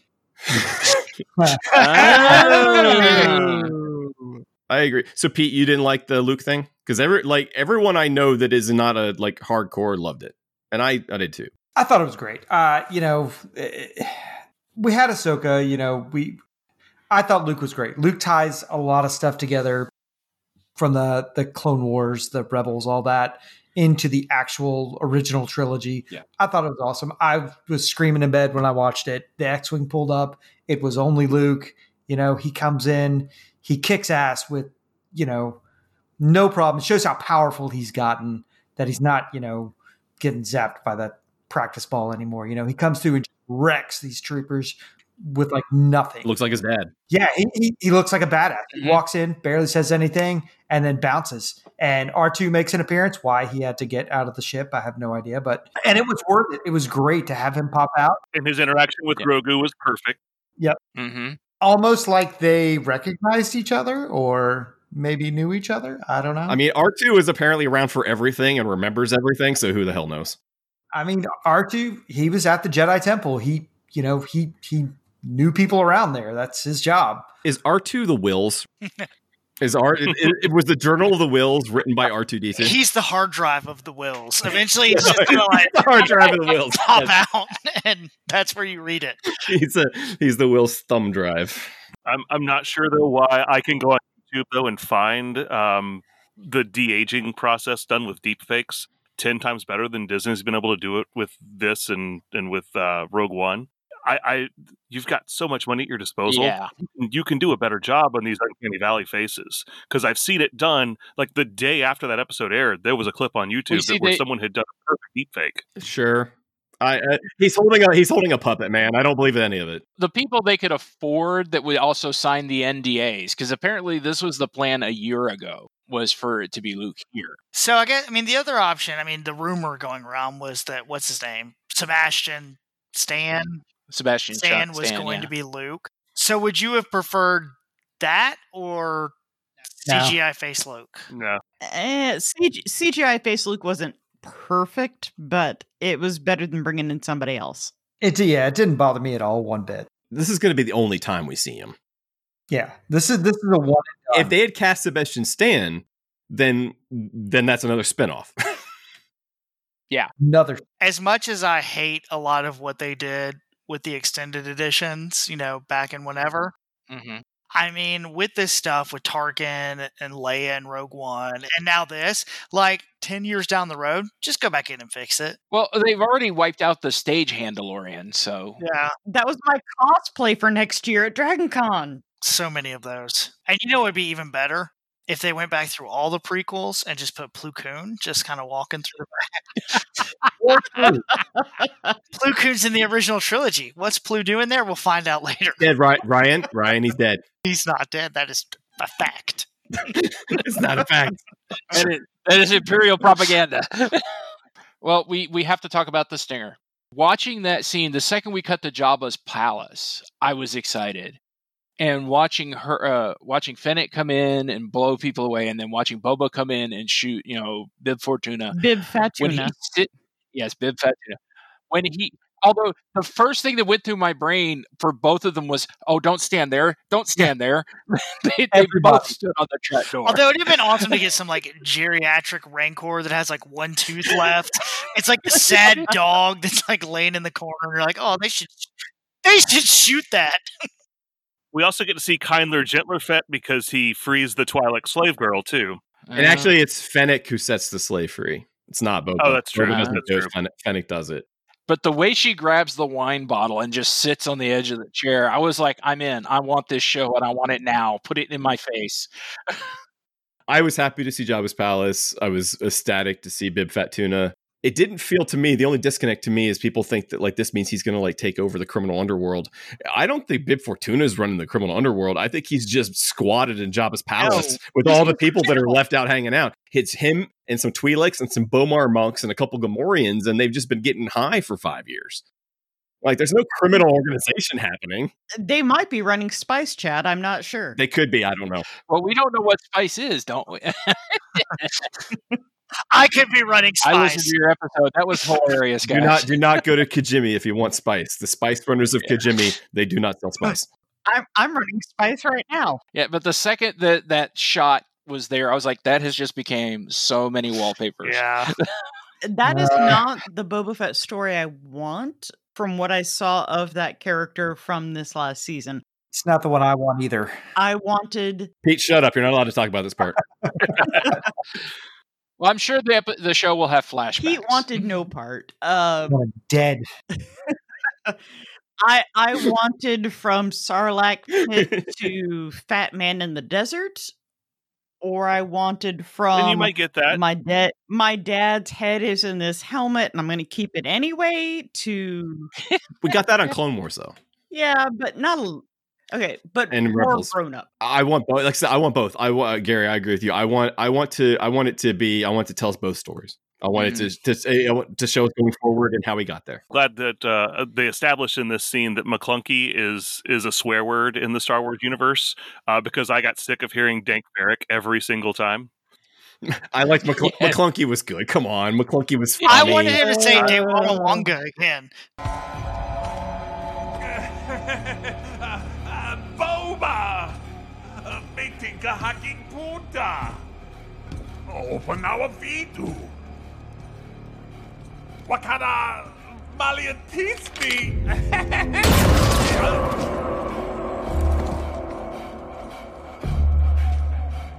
Dewanga. I thought it was a nice fun treat at the end. Um, and then it, it, it was funny because you know we didn't expect them to drop a Boba. We thought they would drop a Boba Fett show when they're you know giant onslaught of things, and they didn't, and so because they wanted to drop it then because they wanted to surprise everybody. This show has been masterful at keeping things secret that they want to keep secret. Well, you'll never work again if you reveal the secret. Yeah, just ask Prowse. So what I'd like to do is to wrap it up is kind of go around the horn and everybody kind of say ju- just just give me an idea what was your overall impression of the season and what maybe do you think we could what what do you think the the finale told us that we're going to see in season 3 um uh, start with Gary Uh, I overall loved it. Um, the the fetch quests, like everybody, got a little tiresome at times, but I think it got us where we needed to be. Uh, I think that it spent the last episode and fewer before setting up a lot of spin-offs for next season. I really don't know where we're going to go unless we do like a time jump and it's like, okay, it's time to pick up my kid from school. that's that's fair uh nope Uh, I overall love the se- the series or the, or the season. Um, I did said I did like the first season because it was a little bit of a smaller story, um, and and uh, you know I, I think I preferred that. But we're building on to so many great things on this one, despite going back to the well on familiar characters one too many times, and like you said, too many fetch quests. Um, overall, when I'm looking back and reviewing every episode, there's a couple that were you know, little a little lesser, but overall, um, the ones that were strong were really strong. I think that there's at least four episodes this season that I think are better than anything from season one. Pete how do you compare this to season 1 I Thought it was better. Uh, I loved it. I love the fetch quest. I, I thought the season as a whole was a was a great way to move the story forward and set up 101 different things. I think I think it was great. uh compared to the first season overall i don't know i think they balance out just because season one was so much setup but i feel like with the next season i mean din Djarin's kind of kind of set with uh bo-katan and the other mandalorians he's gonna have to go with them. He's That's taken off his helmet.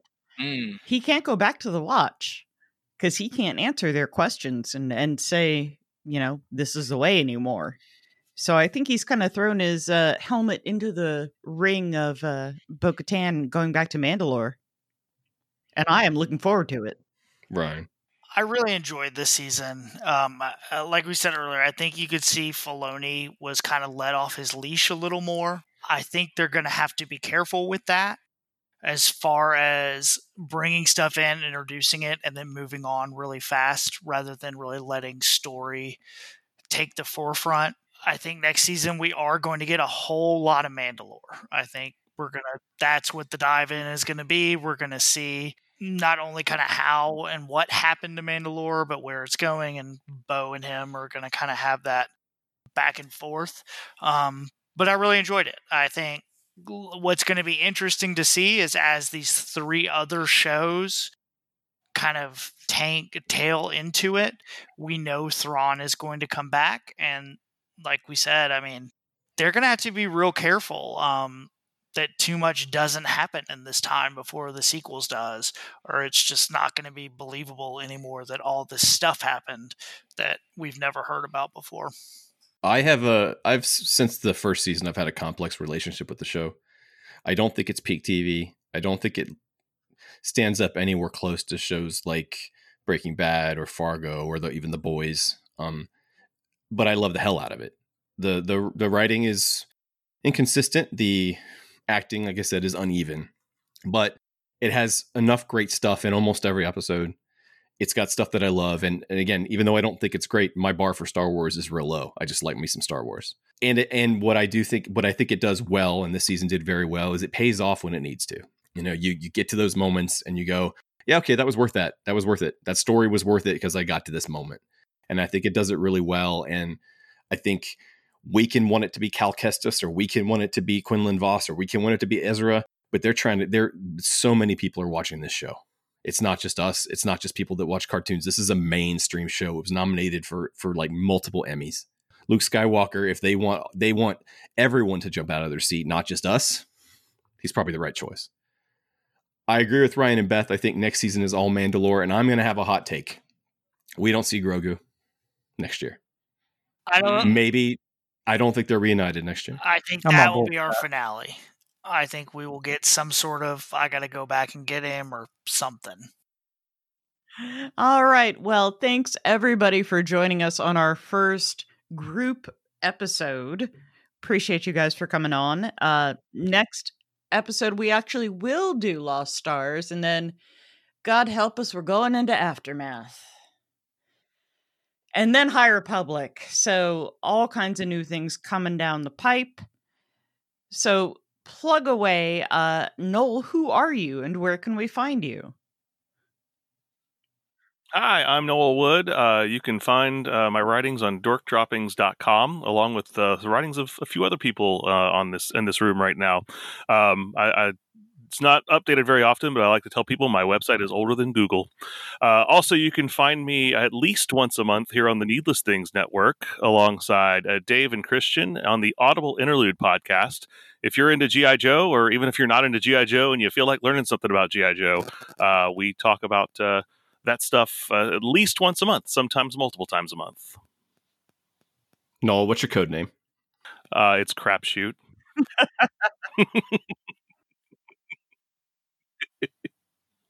Codename crapshoot. Hey, I- look, I had to come up with it on the on the fly. it's not a very good one. I, Okay. I'm not making Hold fun of you. I just think it's cute. I think it's great. Did, think did it's you cute. did you say it was cute? All right, Pete, what about you? Who are you and where can we find you? Well, during non COVID times, uh, I host trivia in downtown Atlanta at the Vortex. Uh, you can find me on Instagram at LebowskiATL. And coming this January, me and my partner Keith are hosting our own podcast called The Clown is Down. So uh, we'll be launching that. Is it about soon. The Simpsons? It's about movies, music, TV, pop culture, and whatever happens to be on our minds from week to week. and all manners of pop culture dorkery because we've already got that covered. Look, no offense. I'll listen to anything Keith Cooper has to say. I, I was going to ask if it was your life partner, Keith, or Keith Cooper.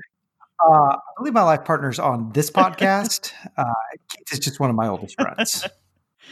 And Gary Mitchell is a guy who does things too. Gary, where can we find you? Indeed. Uh, you can find me as co-director of the American Sci-Fi Classics track at DragonCon. Uh, we can find our group on Facebook as group slash American Sci-Fi Classics. Uh, we are also doing have been doing ever since uh, pretty much this lockdown happened. We do a weekly quarantine panel, uh, which is, we broadcast live on the YouTube. People on this show have been on it. Uh, everyone who hasn't is invited to be on it. Uh, and uh, this Thursday, we're going to be talking about weird Christmas episode specials. Yep, every Thursday, 9 p.m. live, or watch us on our YouTube channel later if you know you have a life or something. I just did my first full episode and it was a lot of fun. Um, it was Yes. a lot of fun. I just realized that I've never pitched the Muppet podcast on here, and while I'm sure there's not a ton of people, I'm gonna, but still, uh, I have a Muppet podcast. Actually, it's a podcast about Jim Henson. called A Fiend of Lunatic Daring. You can find us at lunaticdaring.com or at lunaticdaring on Twitter. It's the only time I'm going to do it. It just occurred to me that I have another podcast and I've never once mentioned it on here. And it's awesome. Oh, appreciate it. Thank you. Pretty sure there's a crossover. There will be there will be a crossover in season four Nice. when Luke Skywalker and R2D2 and 3PO visit the Muppet Show. All right. Well, thank you everybody for joining us tonight, and we will talk to you all very, very soon.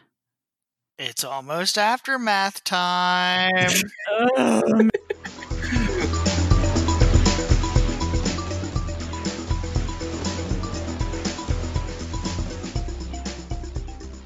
You have been listening to a Needless Things podcast. You can follow Needless Things on Facebook, Twitter, Instagram, and at needlessthingspodcast.com. Love you. Mean it. Uh huh.